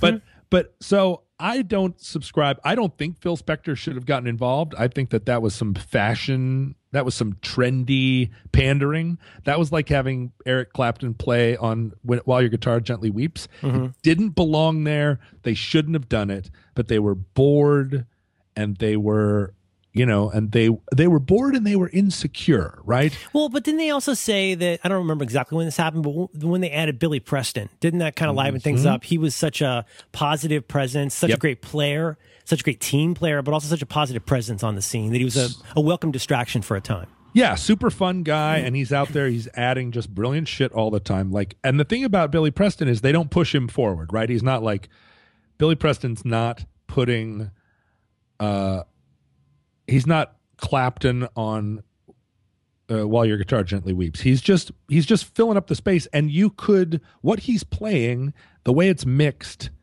you could listen to it and not think, "What's this foreigner doing here?" Right? It could have been it could have been just a London studio guy. It could have been, and it could have Could have been, been Paul. George Martin. Could have been George Martin, right? But it's not. It's a fu- it's a fun friend. Like that doesn't bother me. But I think the combination of Dylan, Dylan in '64, real, real, I think, real, or yeah, '66, really destabilized the Beatles because he was so cool, and he and and John wanted to be the kind of cool that Dylan was, not the kind of cool that he was. So that that inserted this, you know, this uh, insecurity, and then swinging London, right? Swinging London of the late '60s, where everybody was an artist and everybody was having fun and sexy times, and the, and Paul in particular, but the Beatles in general, were out in the clubs. They were they were trying to be part of the swinging scene, and they really felt like they had to I think that's where the Phil Spector stuff comes from. That's where the Clapton stuff comes from. They're trying to like make it within this cool scene that probably on the street level, when when Paul walked into a club, there was a lot of like, oh, Paul's here. But there was probably also, also from the cool kids, a lot of like, oh, huh, Paul's here. And Paul could feel that and he didn't like it, right? Yeah, yeah. And and then all of a sudden you got the long and winding road. Hmm. Whereas when Kurt Cobain, when Tony Lash mixed Nevermind, and two years later, Kurt was totally disavowing it in the press. I think at the time, when they got those mixes back, Kurt was like, "This is incredible. This is this is so much because better." what gets lost in that is that he loved. I mean, it's so funny because he for a long time he would name check the Raincoats a lot, and then you go and you listen to the Raincoats and you're like, oh my god, this is a twee band. The thing is, he had a huge pop sensibility. He, Mm-hmm. He loved loved, he liked the Meat Puppets poppy songs. Like he he loved pop music. He And liked E and REM. and how you could tease out what was happening, not just obscuring it in layers of Big Muff, but like being able to pull out like what this song wants to be. Yeah, all the harmonies. I mean, he loved what Tony Lash did. Do not ever make that mistake. But then two years later, because every time Kurt Cobain walked into a room where he wanted to be cool, right, a Mudhoney house, and there was that same thing like, oh, you know, Kurt's here, and then also like, Kurt's here. Oh God. all of a sudden he's like, "Oh, I didn't like the sound of Nevermind. I wanted it to be raw and grittier." And it's like, "No, you didn't." First of all, and second of all, those songs you could have made them sound as bad as as you wanted, but they were fucking pop songs. Like, there's nothing, you know. Touch me, I'm sick. There's no way you can record that where it doesn't sound like it sounds. You could mm-hmm. you could mix that any way you wanted. It's still fucking touch me, I'm sick. But like, you know, come as you are, you can't make that. You couldn't have made that dirtier. Well, even even in Bloom, you know, Yeah. in terms of like theme and execution, like it's it's kind of like a that chorus is just like a like a three chord pop song. Yeah, there's some sugar on everything he did, and it just it disgusted me at the time, right? Because I was right in the thick of all that. Mm-hmm. I was like, "What are you doing, asshole? Don't disavow that shit. Don't try and pander to those fucking scumbags. That Olympia bullshit. Like that's the worst thing. That's the worst part of this whole culture. I'm I'm standing knee deep in this culture, and I know that's the worst part of it. That whole oh, Kurt's here. Like fuck you. Yeah. And but that was the that was the voice in his head. That was his Dylan in '66. You know, Dylan made those guys wait. They they came to Royal Albert Hall, and you know, and somebody came back and they're like, "The Beatles are here," and he's like, "Oh, are they?" That's like, fuck, yeah, they are. The Beatles are here. Like, put your teacup down and fucking talk to them at least. Give me a break. But Dylan's like, oh, hmm, Yeah. you know, maybe I'll they can eh, they can come back here in a minute after I, you know, after I type up some more nonsense. And I'm I'm a huge Dylan fan. Don't I'm not shitting on Dylan. I'm just shitting on his attitude. Yeah. Yeah. Oh, fucking attitude. Yeah. That was his brand. I was so mad at Kurt Cobain, Merlin. I think I've expressed this before. because well but i mean uh, you know i don't mean the monday morning cobain here but part of that also is like he got way more famous than he wanted to be I don't even know about that. really well, I think he wanted to be that famous. don't you I think, it was part of trying to reject re, in rejecting fame or the appearance of wanting fame which is just anathema in the pacific northwest Yep. like don't you think i mean part of needing to appear like he's rejecting fame it's useful to also then reject the thing that you all like him for being famous for Yeah, yeah, yeah, yeah. But but and, and that's exactly right. He he he re, he wanted to appear to reject fame, but he was so caught up in the culture that he couldn't separate wanting to appear to reject fame from actually internalizing it and and and rejecting fame. Like I I think in 1990, 91, early 91, I read several interviews with him where he was like, "We're going to be the biggest band in the world," and he was being ironic and I mean, he was being sarcastic because he never thought it would happen. And he was, you know, he was yanking everybody's chain, like, "We're going to be the biggest band in the world." Fuck you. And then he was the biggest band in the world, and all of a sudden, it's like, "Well, did you? Did you want to be?" And what pissed me off was that he was, and he could have used that power and he could have used that money and he could have used all that attention to accomplish the things that he wanted to do, you know? And and he could have made the world a better place. I was watching him closely because I wanted we all we all I mean it, George Herbert Walker Bush was the president like we were ready to flip it. And it and it was the moment where you know where our generation came online and it was like yes we're here and look what we can do. And then it was like oh yeah what we can do is you know sit in a thrift store chair and barf on ourselves and then die. It's like, uh, well that's a little bit anticlimactic. Sit in a sit in a thrift store chair in a loser t-shirt barf on ourselves from heroin sickness and then die. I was like oh well all right i guess that wasn't my role model after all and for me that meant you know spending five more years sitting in a godfather's pizza uh, eating garbanzo beans because nobody would miss them and wondering what the fuck Look what he did to you. Look what he did to you. right it's just like i'm sitting there stealing garbanzos from a salad bar and thinking Nobody's counting. Nobody's counting those. Nobody's counting garbanzos. Nobody uses those. And uh and now Clinton's president and nobody in the culture really has anything to say about it and and Kmart is selling grunge hats and it just all went to shit and that and now we have Staind. You know, it just was like boom boom boom boom boom. Right. And I and I just I put it all back on Kurt's lap. And you know, whatever. Courtney wasn't even picking nits out of his beard. You know what they uh, make uh, garbanzo beans into?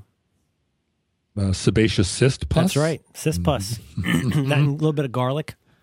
It's good stuff. I do. Do you do this where you go buy? You're at the grocery store and you're like, you know what? I want to be the kind of person that eats hummus. Like I want to.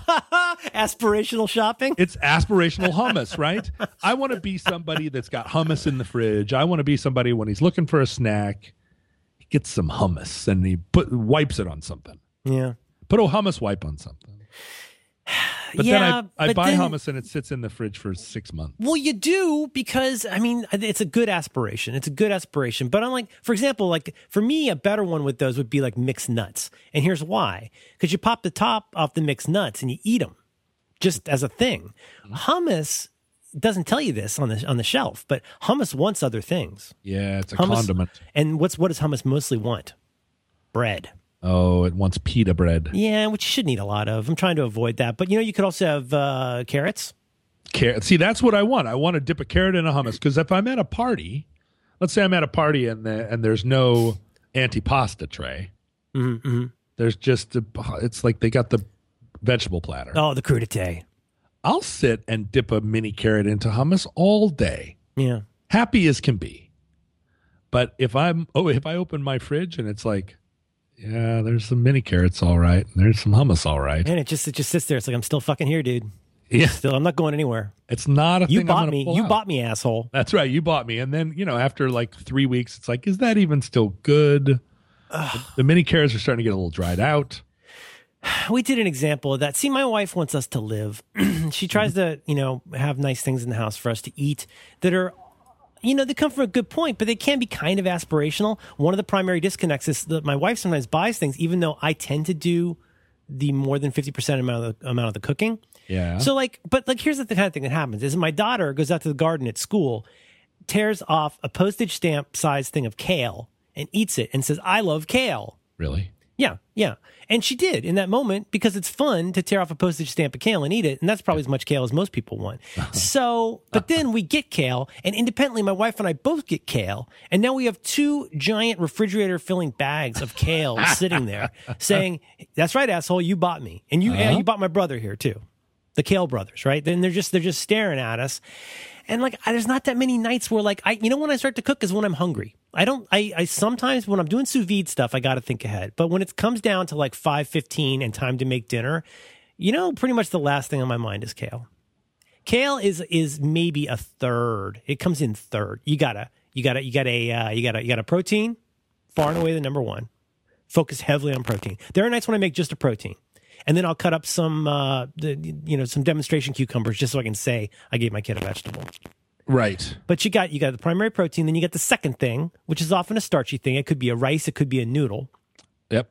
Rice or a noodle. and those are those. That's the main part of the meal for my daughter because she's a child.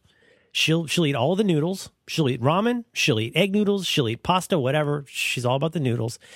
And then you know I got to be honest with you. Like if if we're if it's getting to be five forty five, I, I might leave off the uh, kale. Right. Hmm. Right. Well, yes. I, I, you have a juicer though. Yeah, we have a juicer, but it's a whole thing, and you got to take it out. You have to interact with it. You know. Yeah. I'm, I'm a range top man. I do a lot of things with the range and the microwave. but you've got gas. We got gas, yeah. Yeah, and I don't have. I, my house is plumbed for gas, but I have a I have one of those cooktops that's like a black glass cooktop. That just makes me. I don't know what it makes me want to do. It makes me want to break it with a hammer. Yeah, that's one of those decisions where even if it does produce the same BTUs, it feels like a design based decision rather than Yeah. a functional decision. Precisement. We wanted this to look pretty. We didn't want to have those coils like our parents. Yeah, I want it. I don't want it to look pretty. I want it to look functional and cool. Yeah. Uh, incidentally, I need to go back, and I'm sure I've already gotten 40 tweets about this, but it was not Tony Lash who mixed Nevermind. Butch It was- Vig.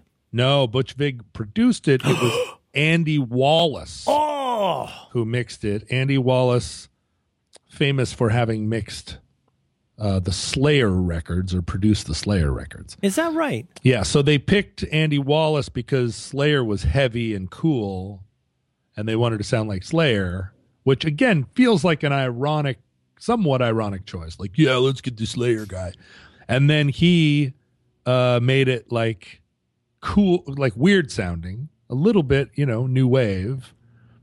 Uh, and uh, according to Wikipedia, which is never wrong, both Wallace and Vig noted years later that upon hearing Wallace's work, the band loved the mixes. After the album's release, however, members of Nirvana expressed dissatisfaction with the polished sound the mixer had given Nevermind. uh, Nir- uh, Cobain said in Come As You Are, the uh, definitive rock book by uh, my pal, uh, said, looking back on the production of Nevermind. I don't know who that is. Who? Come as you are, author. You're gonna make me look this up, aren't you? Huh. Who wrote it? Emily Nagoski. Nagoski. Emily Magowski. I- I'm trying to figure out who wrote "Come as You Are." Uh, well, wait a minute now. Uh, uh, hang on. I'm now. I'm googling. I don't even know what I'm. Oh no, that's a book about sex. That's a book about sex. Uh uh oh uh uh uh e uh ooh baum. I'm so sorry I derailed us. Anyway, as they mentioned in the book, Oh, uh, right. Uh, let me go back here. Butch Vig. Oh no, Mi- Michael Azerrad. oh, that guy from uh, this band could be your life. Yeah, right. That guy's And- great. and uh, he's like a super nice guy too and he uh, runs now the Talkhouse uh, website where i have written several articles That's him, huh? Yeah, I Azerrad. really enjoyed that book. yeah and he's a sm- he's a very smart guy and a very he's a very committed music journalist. He seems to anyway like music. hmm uh, within uh, within his book come as you are kurt says the following looking back here i'm going to do my kurt voice Okay. L- looking back on the production of Nevermind, I'm embarrassed by it now. It's closer to a Motley Crue record than it is a punk rock record. Boo! Boo! What an asshole! A asshole thing to say. B. It was never a punk rock record. You ding-a-ling.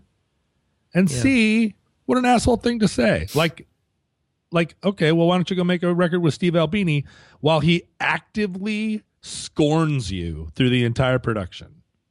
My sense of being in that studio was with Albini being like, "Yeah, that that was pretty good." I mean, fine. don't know. I think he's, he sounds like a pretty straight up guy to work with. Well, yeah, but Albini went on record saying he thought that Nirvana was like a middling punk band, like a kind of a middling mid talent band, and he wasn't that impressed with them. Wow. And it's like, well, if you're going to say that after having made a record with them, I can only imagine what you were like day to day. you know, he's with. he's walked a lot of stuff back in recent years. He's he seems like he's mellowed a lot. And I'm not trying to apologize for him, but there's a lot. He's said some very controversial things in the in the past that he's kind of walked back because I think he realized he was being kind of a dick. Well, yeah. I mean, he, I think he, I think we don't think of Albini as being young because he seemed like prematurely old and wise to us. Mm, right, right, right. But yeah, he was not. He was not that old. Did you ever hear the um the the tracks? It was recorded kind of as a lark, but he and Cheap Trick were doing a record, and then they ended up recording a bunch of tracks from In Color, re-recording them with him. Really? Yeah, it's really good. I mean, you know, everybody listens to that because, of course, In Color is famously like this very thin sounding album Yeah. Um, with some great songs on it. Like, if you ever hear the, be, many people would be surprised to hear the original version of "I Want You to Want Me" because it's pretty thin. But that was kind of the style, you know.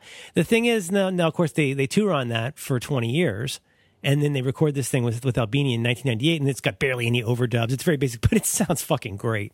Yeah, well, and his like no overdubs thing totally uh like I get it, right? That was the the the Seattle band that I had in the mid 90s. The drummer uh, uh a friend of mine named uh, Lewis and he's a wonderful guy, but he was he he said to me very early on in the in the time that we were playing together, he was like, "Listen, reverb is shit. Don't use reverb on anything. It's garbage." And I was like, "Really?" I mean, it's a knob on my amp. It says reverb. Why wouldn't I? Why wouldn't I turn it kind of like I turn the mids? Like I don't know what the mid knob does either, but why wouldn't I use the reverb knob? And he's like, reverb's garbage. And he was coming out of that school of like, gated snares are garbage. And it's like, well, gated snares are just an effect. They're an effect like chorus. They're an effect like anything. Uh, reverb's just an effect. You can put it on or not put it on. You can use it as a tool. It's just a musical sounding thing. Right, right. But this all these all these prohibitions on what you could and couldn't do in order to make music that like sounded whatever. It's like fuck. So and I was in I was influenced by this. So I'm walking around for 5 years going, "Oh, reverb is bad."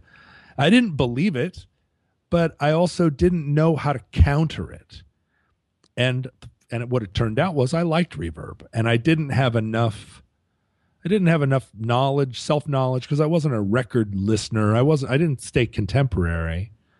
I was just sort of. Uh, I was, you know, I was, I was susceptible, right?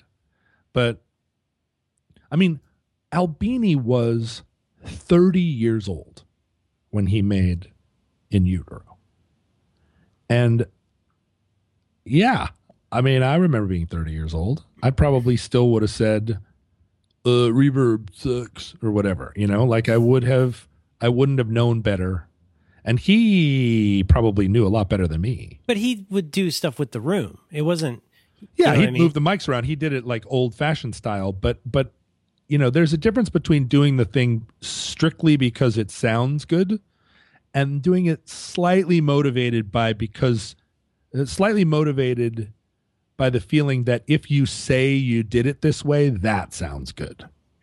You know what I mean? Like if you move the mics and it sounds better to you, yes. If you put the mic in a coffee can and it sounds better to you, yes. But if you put the mic in the coffee can, sort of kind of thinking about how that's going to read in an interview after you do it, oh, yeah, we put the mics in a coffee can Yeah. that changes things and i was never 100% able to it it seemed to me a lot of that stuff was in order to say that you didn't do any overdubs more than because overdubs didn't sound good Which is not. It's a little bit sophomoric. It's a little bit um, ignorant is too strong of a word, but when you make blanket statements about anything like that, any more, you know, it's the same kind of people who say like, "Oh, you know, CGI is ruining movies," which is like a common thing people say, which is such a silly statement and such an ignorant statement because it it indicates so little understanding of like how movies are actually made. And you mm-hmm. know, it's like I was saying this to Syracuse the other day. Like it's almost like people saying salt is ruining food. Well, salt ruins food if you use it too much and it's all you can taste. But like salt actually does a lot of good stuff. And I'm a chorus, chorus that you barely even notice, reverb that has a certain effect in this one part that can be extremely effective.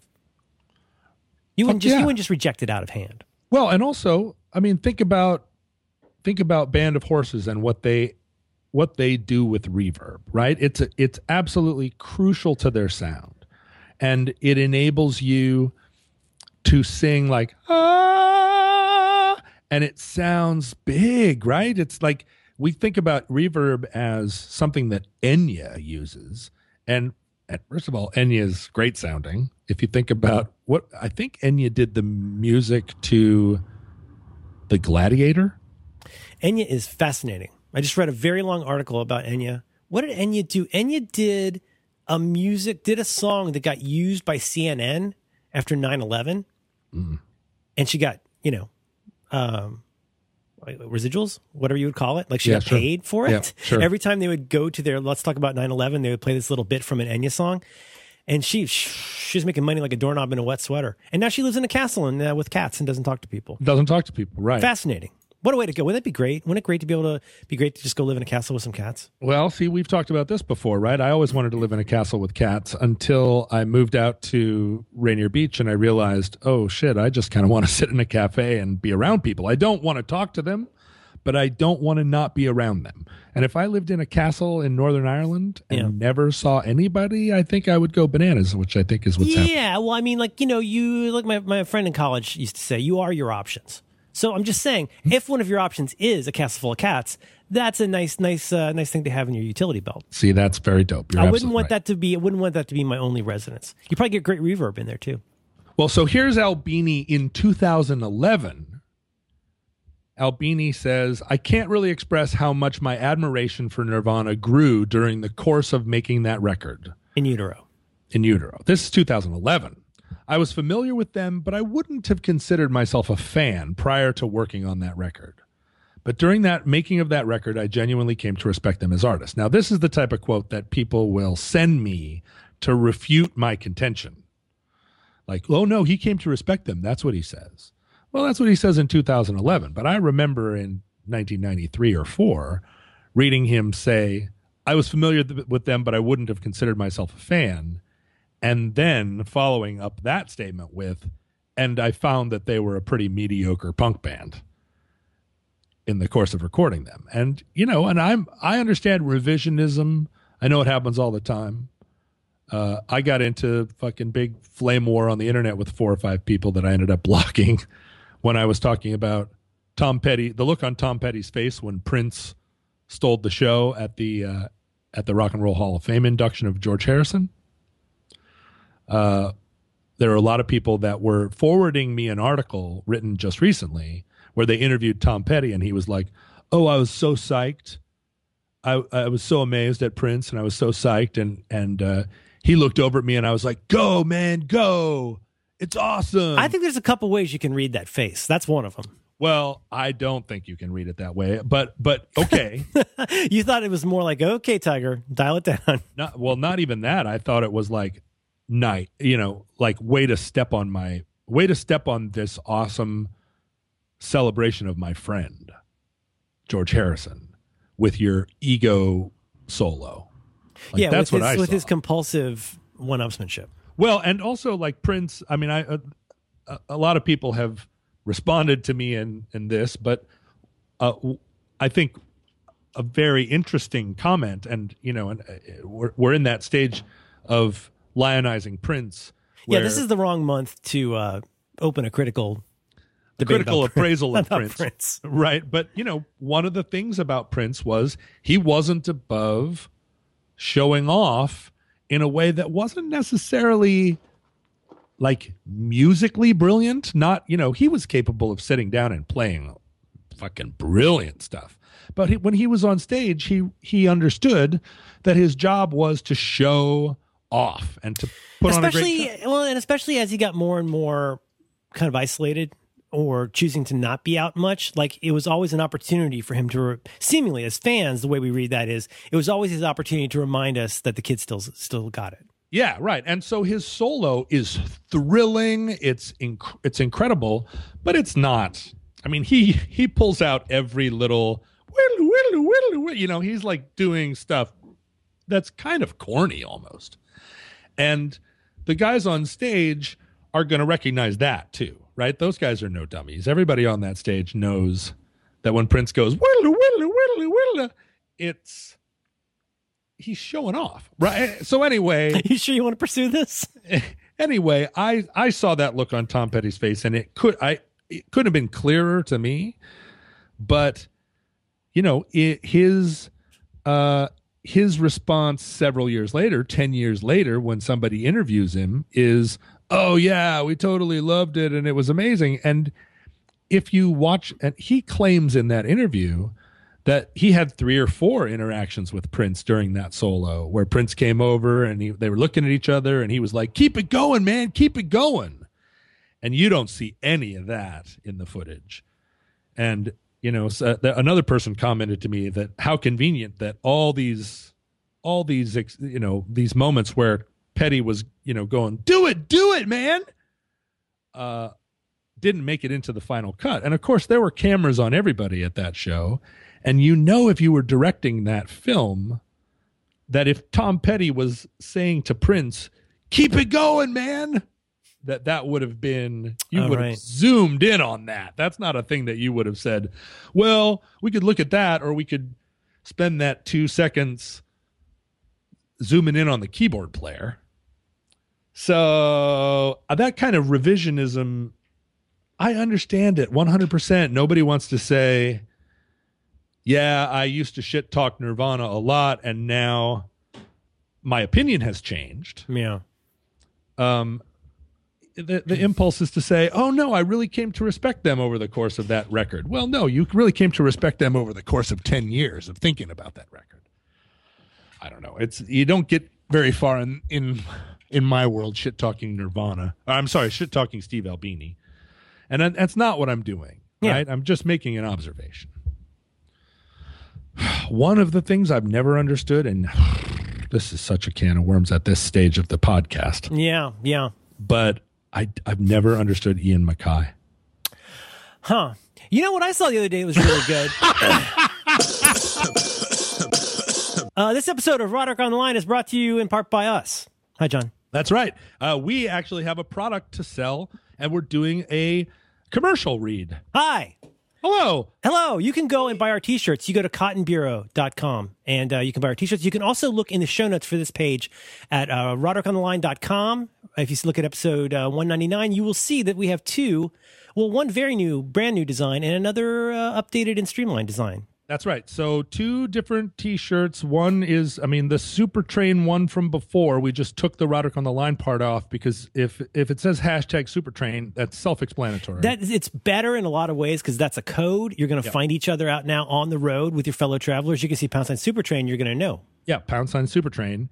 Uh, so that's the one shirt, and that's for people that like to wear black shirts. And then there is another great shirt, which is uh, a shirt with the picture of my orange bell. The original bell, the bell that you've been hearing, except no substitute. You can have this bell, and it's got what do you call those ding rays? It's got some ding rays on the side. Uh, there was some confu- Yeah, yeah, all right, yeah. yeah. but it's got the little ding rays, so Ding that, rays. so that it's not just a bell; it's a ringing bell. It's a fucking bell. And that's and it does say Roderick on the line in smaller letters Yeah, underneath. but this is classy. This is a classy shirt. This is another very heavily coated shirt. So here's what you need to know. You can go to show notes for this episode at roderick.onthe.line.com. You can also go to cottonbureau.com and find it there. Just go to the show notes, and you have until, I believe, May 23rd. yeah. There's two weeks where you can order these shirts. That's right. And then they're not going to be available. They'll ship in early June, but you need to go and do this now. Do it quickly. Tell your friends. Uh, Two very handsome shirts.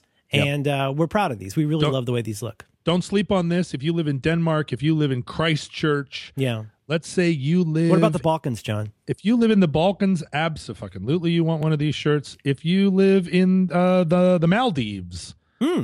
order this shirt. You'll be one of a very few people in the Maldives, uh, and uh, that has a shirt, and you'll feel very proud of yourself. Here's the thing that happens is people say to us, they say, "How can we support your show? How do we give you money?" And you know what? We don't like we don't like to ask for your money. We're not asking for for your your cash in hand. We're saying if you want to support the show and you would like to have a T-shirt, this is your opportunity. This That's is right. this is the way that we do this. And if you would like to be somebody who shows their support for the show, this is one of the very rare times where, where I will say to you, this is a way that you could do that. And we, if it's a shirt that you like and would wear, I would be grateful if you would consider buying one. Even if you don't wear T-shirts, you, these are suitable for framing. Yes. And if you've never been in a house where someone has framed a T-shirt, It's fucking amazing. And if we ever see you wearing it, we will sign it, whether you like it or not. Oh, right. I'll jump on you and sign it. Hmm, make a little Uh, half hobbit. If you wear it to an event that we're having, or you wear it to like a tweet up, or you wear it around thinking that we're going to bump into each other, that offer is no longer uh, applicable. So please go buy a shirt. Thank you to our friends at Cotton Bureau, our especially our friend Jay for helping us out there, and uh, thanks to uh, us for supporting Roderick on the line. Yay, thanks us.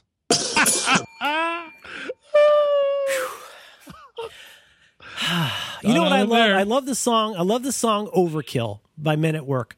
I've always loved it. Even at the time, it was one of those songs I felt like I don't exactly know what this is about, but it seems important. And I remember even then thinking this song is kind of a cut above the typical like new wave hit. And I, I mean, I'm always drawn to uh, what's his name, Colin Hay performances like Colin Hay just playing that solo. He's still doing it. It still sounds fucking great. I, I think that the amazing thing about them is how dark they were in in all of the tunes other than the super hits and even kind of in the super hits Super Hits still had a, like a, a, a, a even a dark sense of humor or something a little bit like, hmm, these guys aren't quite right.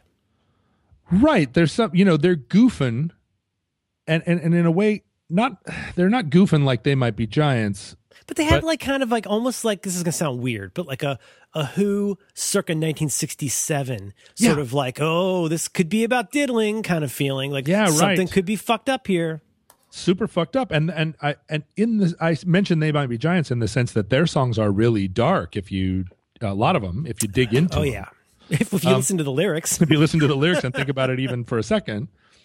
But like uh you know, Be Good Johnny, you know, there it's not just it's not an overkill, right? Yeah. It's a mistake.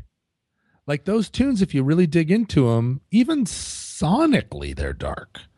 You know, they're weird a lot of weird minor chords and and strange sort of sonic constructions that that even at the time when when there was a lot of stuff on the radio like men without hats like men at work versus men without hats there's nothing i couldn't dig into anything deeper on men without hats than safety dance Yeah. It's a terrific song, but it's kind of a novelty song.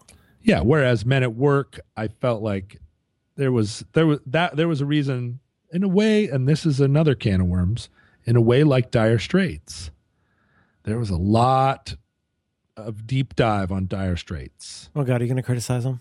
no my god i couldn't you know okay. like the man's too big the man's too strong i listened that's one of those songs i listened to 40 times in a row because it was just there it was imparting so much to me but like dire straits I- i don't understand a single criticism of them maybe a little bit like Well, you know, they're they're who hit, they socialize with maybe Mm, their hit record, like so many of the hit records of that time, does sound a little dated.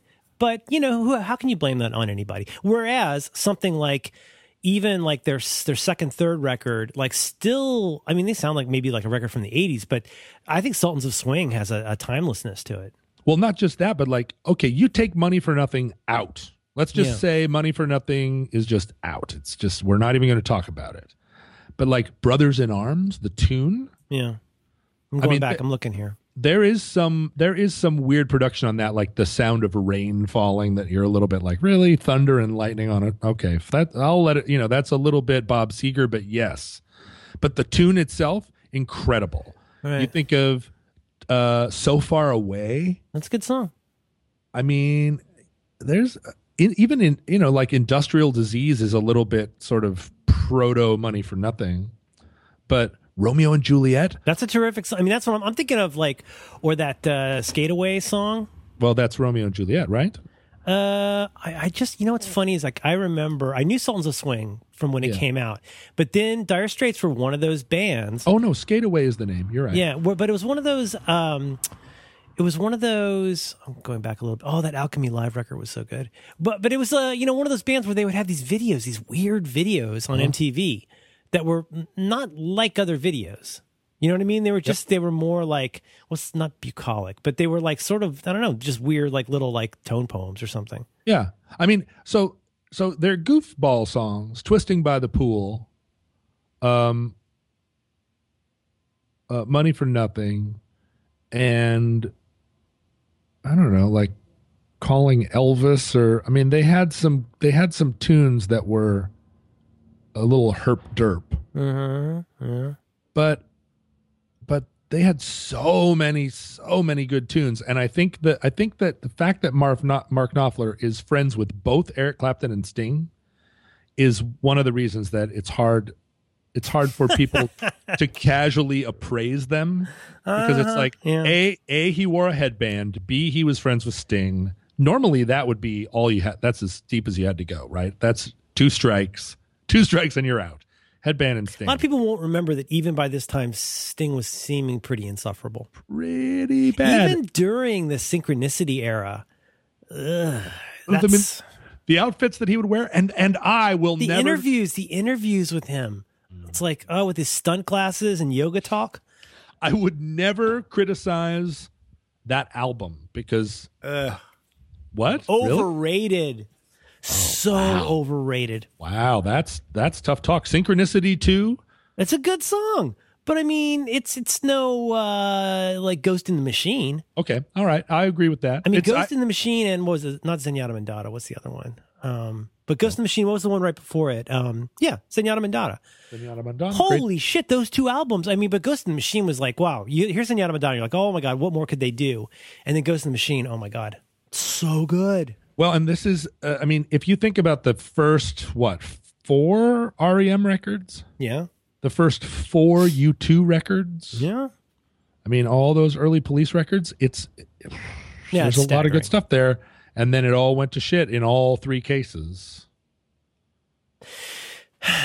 So anyway, uh, Colin Hay is a great singer. Walking in your footsteps, come on, Synchronicity 2, King of Pain.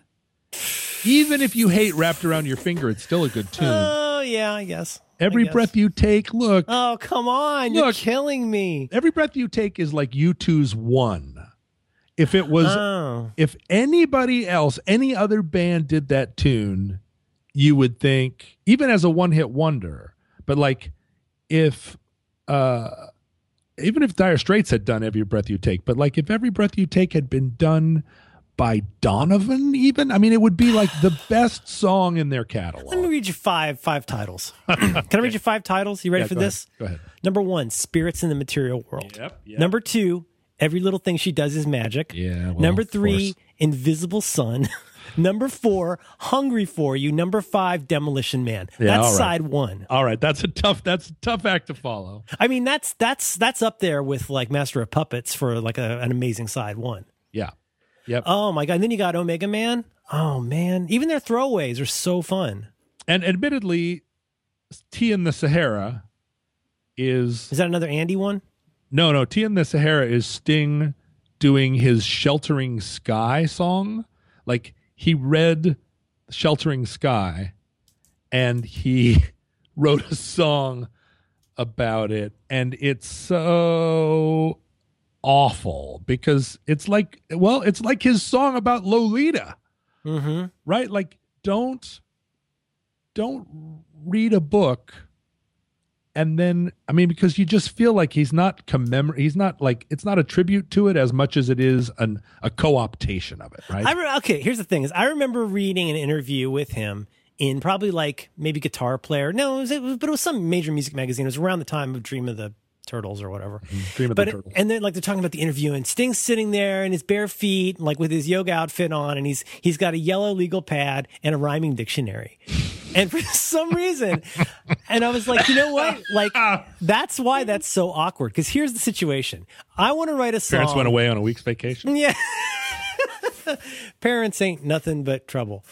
But um but but so you know Sting is sitting there going like there's I want to mention that I've read this book. Yeah yeah yeah yeah yeah yeah You know, but I can't just I you know, I don't want to just mention it like it has to be a little more slide than that. So I'll just mention the au- author's name. Oh, but here's the problem. His name's kind of hard to rhyme. she starts to shake and cough yeah just like the old Book? man in that book by Nabokov. Oh, still, Still pretty great. You just you want to kick him in the shin, but Yeah, but, also like, like, if Go he watch if that, video. Go watch that video and tell me you don't want to be in that band. if that was the only if that was his only crime yes you get you just say like awesome right Oh, yeah. it's one of those crimes where it's like that was awesome and then reflecting back on his later crimes you go oh that was just a harbinger Like you would not. I mean, it was troubling for a long time when Elvis Costello got this beef for being a racist, mm-hmm. um, where he had used a um, the wrong word He used the n word to describe, to describe Ray, ray Charles, charles, and also called him blind and ignorant. Now, that was the story that went around for a long time. Yeah. Turns out, from what I hear, he was doing that to troll oh yeah Bonnie Raitt, no, not Bonnie Raitt, um, uh, Delaney and Bonnie Bramlett. yeah But basically, he was trolling them because they were they were being all like a, a certain way. yeah he was he was he was As it trolling them happens, Elvis Costello not only loves Ray Charles's music, but like is a giant fan of huge amounts. Anyway, but basically, he it was a total troll. total troll Now, is that true? That's what I've heard. yeah i And think then, then he got punched in the eye. I think and not only do I feel like it's true, but absolutely plausible. And, And as you totally know, the kind of thing Elvis Costello would do. as you know, I was Elvis Costello's driver for two days. That's true. You were. and Elvis Costello. That is absolutely in keeping with him. Um, and it just it just so happened that that kind of uh, that that trolling happened in earshot of a of a reporter that wanted to take him down. Um, and what can what, what can you say? I mean, yeah, it it uh, it negatively affected his career, and maybe maybe that taught him a lesson, right? I mean, he he pulled that same stunt on Saturday Night Live, and they never had him back, Yeah. or you know, or or a similar degree of like. I'm going to stop the song that we agreed I was going to do, and I'm going to do the song that we agreed I could not do. Right. That Um, you specifically told me not to do. Yeah, right. And and you specifically told me not to do it because of bullshit corporate reasons. One, two, three, four. And it's like, yeah, that was cool, except the people watching probably didn't realize how cool you were being. Yeah. And the people who were Your ru- kids are going to love it. yeah, like the people who are running the show, uh, it was not cool to them. And yeah, so uh, Elvis Costello did a lot of things that, in the fullness of time, we look back and they seemed kind of legendary. Like, wow, he he did that. Whoa, he you know, and you forgive him. You forgive him for what he said about Ray Charles because it's a little bit like the it's a little bit of Mussolini's train running on time. Like it's he was being he was being ironic, just as the Italians were being, uh-huh. right? Like Yeah. it's and it, and it entered the it entered the lexicon as a thing meant to, you know as a thing taken straight when it was meant to be you know taken to mean the opposite. Uh, so what do you you know like anyway, Colin Hay is a fantastic singer still today. I'm going to read you six titles. I'm going to read you six titles. okay Don't Stand So Close to Me, yeah Driven to Tears. driven to tears And then, of course, you go straight into When the World is Running Down, you make the best of what's still around. Mm-hmm. Number four, Canary in a Coal Mine. Number five, Voices Inside My Head, Six Bombs Away. Uh, and uh, and what I don't know It's also got Man in a Suitcase and da da da da da da. What I what I don't know is that we're talking about albums from an era where we bought albums and listened to them all the way through until You you, knew every bet. song. Knew every song, not only knew every song but every transition. You would get to the if, if you hear one of those songs on the radio now at the And, end and it doesn't it, go into When the World is Running Down. yeah, you start singing the next tune before it starts. That's like and, playing We Will Rock You without playing We Are the Champions.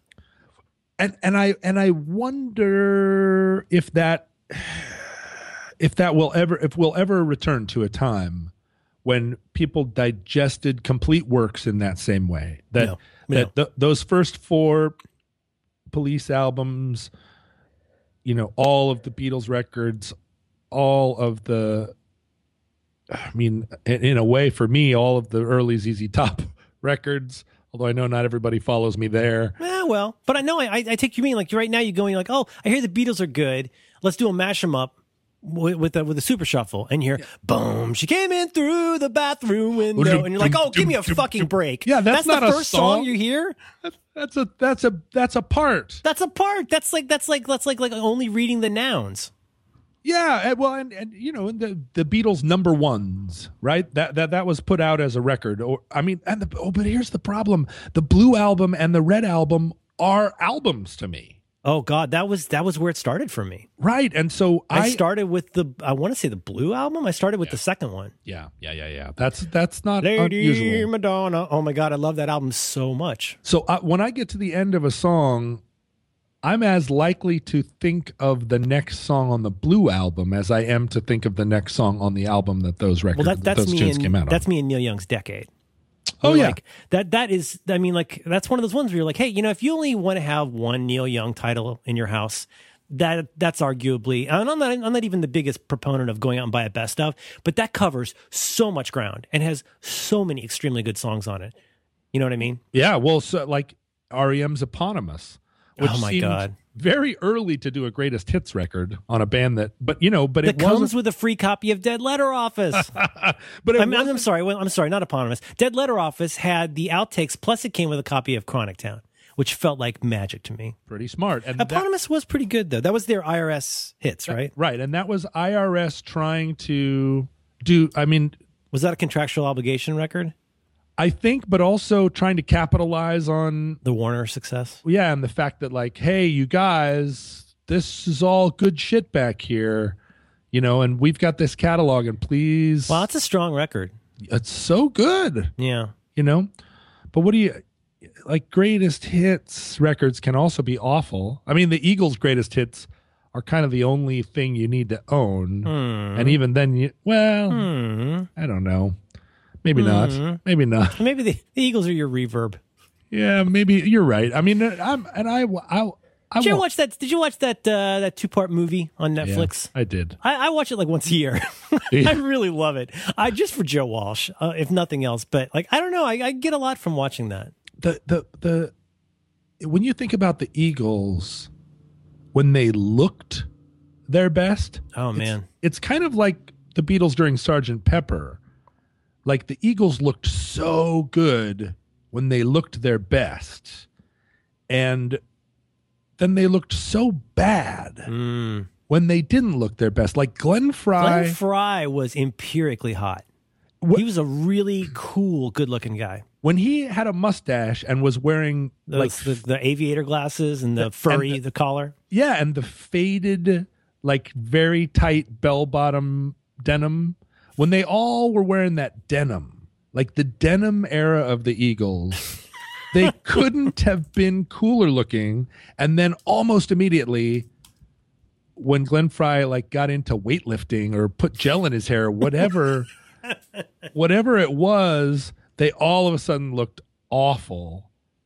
And I don't, I don't know how I don't know how that would have how you and I mean I have to say like maybe I fell prey to this myself.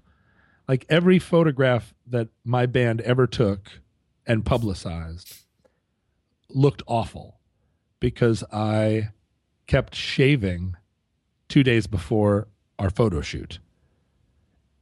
For some reason. Hmm. For some reason I kept feeling like the beard was a thing that I wore all the time as a sort of as a muffler, as a scarf. An existential muffler. Yeah, but when it came time to like actually represent the band and and show up for a photo shoot, Yeah. I'd shave it. You hear, hear your dad's voice in your head, like put on a tie. and then I looked like shit. And then I immediately grew grew the beard back. And so everywhere I went, here I am with my beard and my shaggy hair, feeling good. And I'd mm-hmm. walk into the club and there'd be an enormous picture of me with my big fleshy face that what it was it was Look at looking like the cousin you're not sure if you want to invite to the wedding. yeah, I looked so terrible and and it was not just that, but I had only shaved two days before, so my face was kind of raw. Like it just wasn't and so when you think about the Eagles during that period, you're like, dudes, don't shave your mustaches. You look amazing. And they're just not thinking that way. Yeah. Right? Don Henley in his in his like literally his Henley shirts. Literally. I don't even I don't know if he did that on purpose, all through the 70s he was wearing Henleys, like collarless shirts, which we call Henleys. I didn't know that. And his name is Don Henley and you're just like, Uh, Really? he's That's like a a, he's a visual pun. it's a little bit punny. But We should talk about handsome guitar players. I want to talk about David Gilmour someday. That that guy was super handsome when he was young, Oh, he's so handsome. and he was really he was a good player. well, and he's posh too. I think all those guys are posh. They're pretty posh. Mm-hmm. I, David Gilmour is my. If I were a wizard, Mm. I would have kind of three choices for what my familiar would be, Okay. and I think two. I could have any two, right? I feel like if I were, and I do, and I do believe I may be half wizard, but if I were a full fledged wizard, Mhm. and when I wasn't, when I wasn't making half hobbits with the with the hobbit wenches. I I would be walking around and I making I- making, making little Bilbos. making little well not bilbos they'd be bill bill rods i i Bill would Rod the half hobbit. have little bill rod half hobbit half wizard if wizards are ha- are angels of some kind Mm-hmm. but i would have two familiars right i would have a, a raven that was flying ahead and checking for nazguls and just you know he's just flying ahead right he's watching Sure, sure. i see you crow Mm-hmm. And then he's either coming back to report to me or he's psionically reporting to me he's the three-eyed raven But he's also he's a little like a Rottweiler, where like he knows when to go off and do his own little uh, campaign and then come Yeah. back. Yeah, he's doing his own business Mm-hmm. and he's a little bit independent of me, right? Sometimes he's not dependable because he's working his own angle, Mm. right? But he's mostly allied with me. But he's he's a, he's an independent guy, and You don't he- have a formal you don't have a formal uh, uh, raven to human relationship, but but it's something where like out of friendship and uh, and mutual uh, admiration and, and and really a mutual mission. Yeah. you, you kind of need each other most of the time. yeah, he keeps close. But if there are a bunch of other ravens, it's not like he's not going to. He doesn't work for you. exactly. He's like the giant eagles. Like if Gandalf can summon giant eagles to take to rescue Frodo as, as the as Sauron's uh, mountain of fire collapses, Okay. why couldn't Gandalf have just summoned those eagles to take him there in the first place, very uh, obviating the need for the entire quest? I guess it's because Sauron would have seen the eagles coming, but it also seems like maybe the eagles could have taken them quite a like I'm having a stroke. quite a ways, right? If, if Gandalf can just call eagles, maybe Yeah. they could have taken the taken the party all the way up to Gondor at least. Okay, so familiar number one, choice number one in this array. John considers the Raven. The right, the Raven is there, and he's he, you know he comes and goes, but he's he's he's he's a pal. Okay, and familiar then, too. And then a raccoon, Okay, a raccoon who is kind of scampering along. I imagine a raccoon kind of like the Guardians of the Galaxy raccoon, although maybe not that contentious. Mm-hmm. But like a raccoon that also can kind of communicate with me, and he's the he's a little bit of a trickster. Mm-hmm. He's, if I'm if I'm having a confrontation with somebody on the trail, he'll sneak around behind them and that's what he's there for. That's his performance characters. You don't you don't tell a, a raccoon not to uh, to camper and, uh, and and and Twitter and and jive. Like that's what he does. He skitters. Right. So he's so they're they are you know I'm like arguing with some trolls and the I mean literal trolls and the raccoon is going through their luggage. Right. Yeah, he's going through their luggage. He's fucking with them. He's, looking for, untying like, their shoelaces. Looking looking for Middle Earth travelers checks. Yeah, right. He's fucking. He's like he's squirting some toothpaste on their bag, and then I can say, "Oh, you've got a leak in your bag," and then I fucking rip them off. it's it's yeah, it's kind of like Paper Moon. You, you and your raccoon have a long con in Middle Earth. That's exactly right. So You the- become a Bible salesman. if you think about the combination of a of a raven and a raccoon as your uh-huh. two familiars, Huh? I'm thinking that's some wizardry right there. But if I Oh, if I had a third familiar, it would be David Gilmour.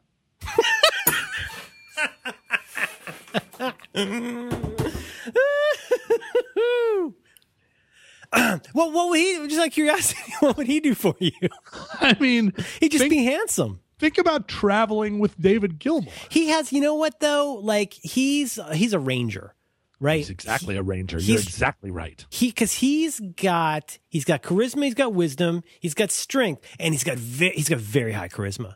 And uh, I think he could probably do a lot of sweet talking, but I bet he has great he has great taste. We all know he has great taste. He's very restrained. Yep.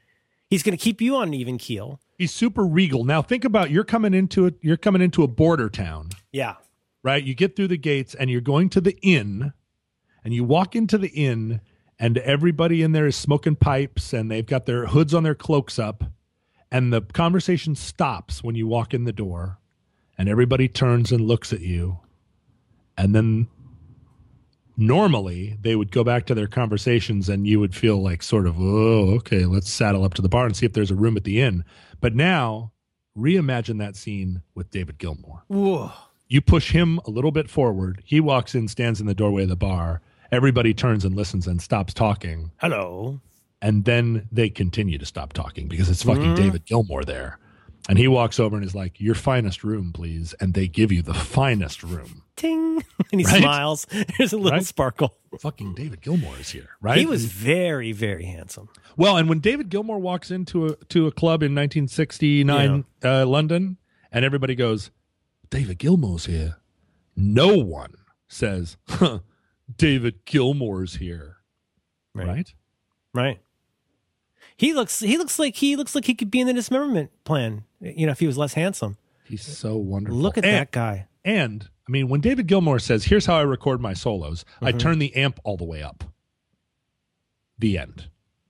Right. You're like, I believe you. I believe that. And I don't think that that is a put on. I don't think that's pretentious at all. He turns his amp all the way up. And that's how he gets his sound. That and That's all you fact- need to know. He, if he described guitar any more, it would ruin the lesson. Yeah. That's not- everything you need to know. Now you go figure it out. Yeah. Turn your amp all the way up. Right. Uh, and then your guitar will uh, respond differently. And uh, that's yeah. and then it's but it's but the thing is, it, it's not a recipe. It's a way of life. Mm-hmm. You can't use a way of life to make toast.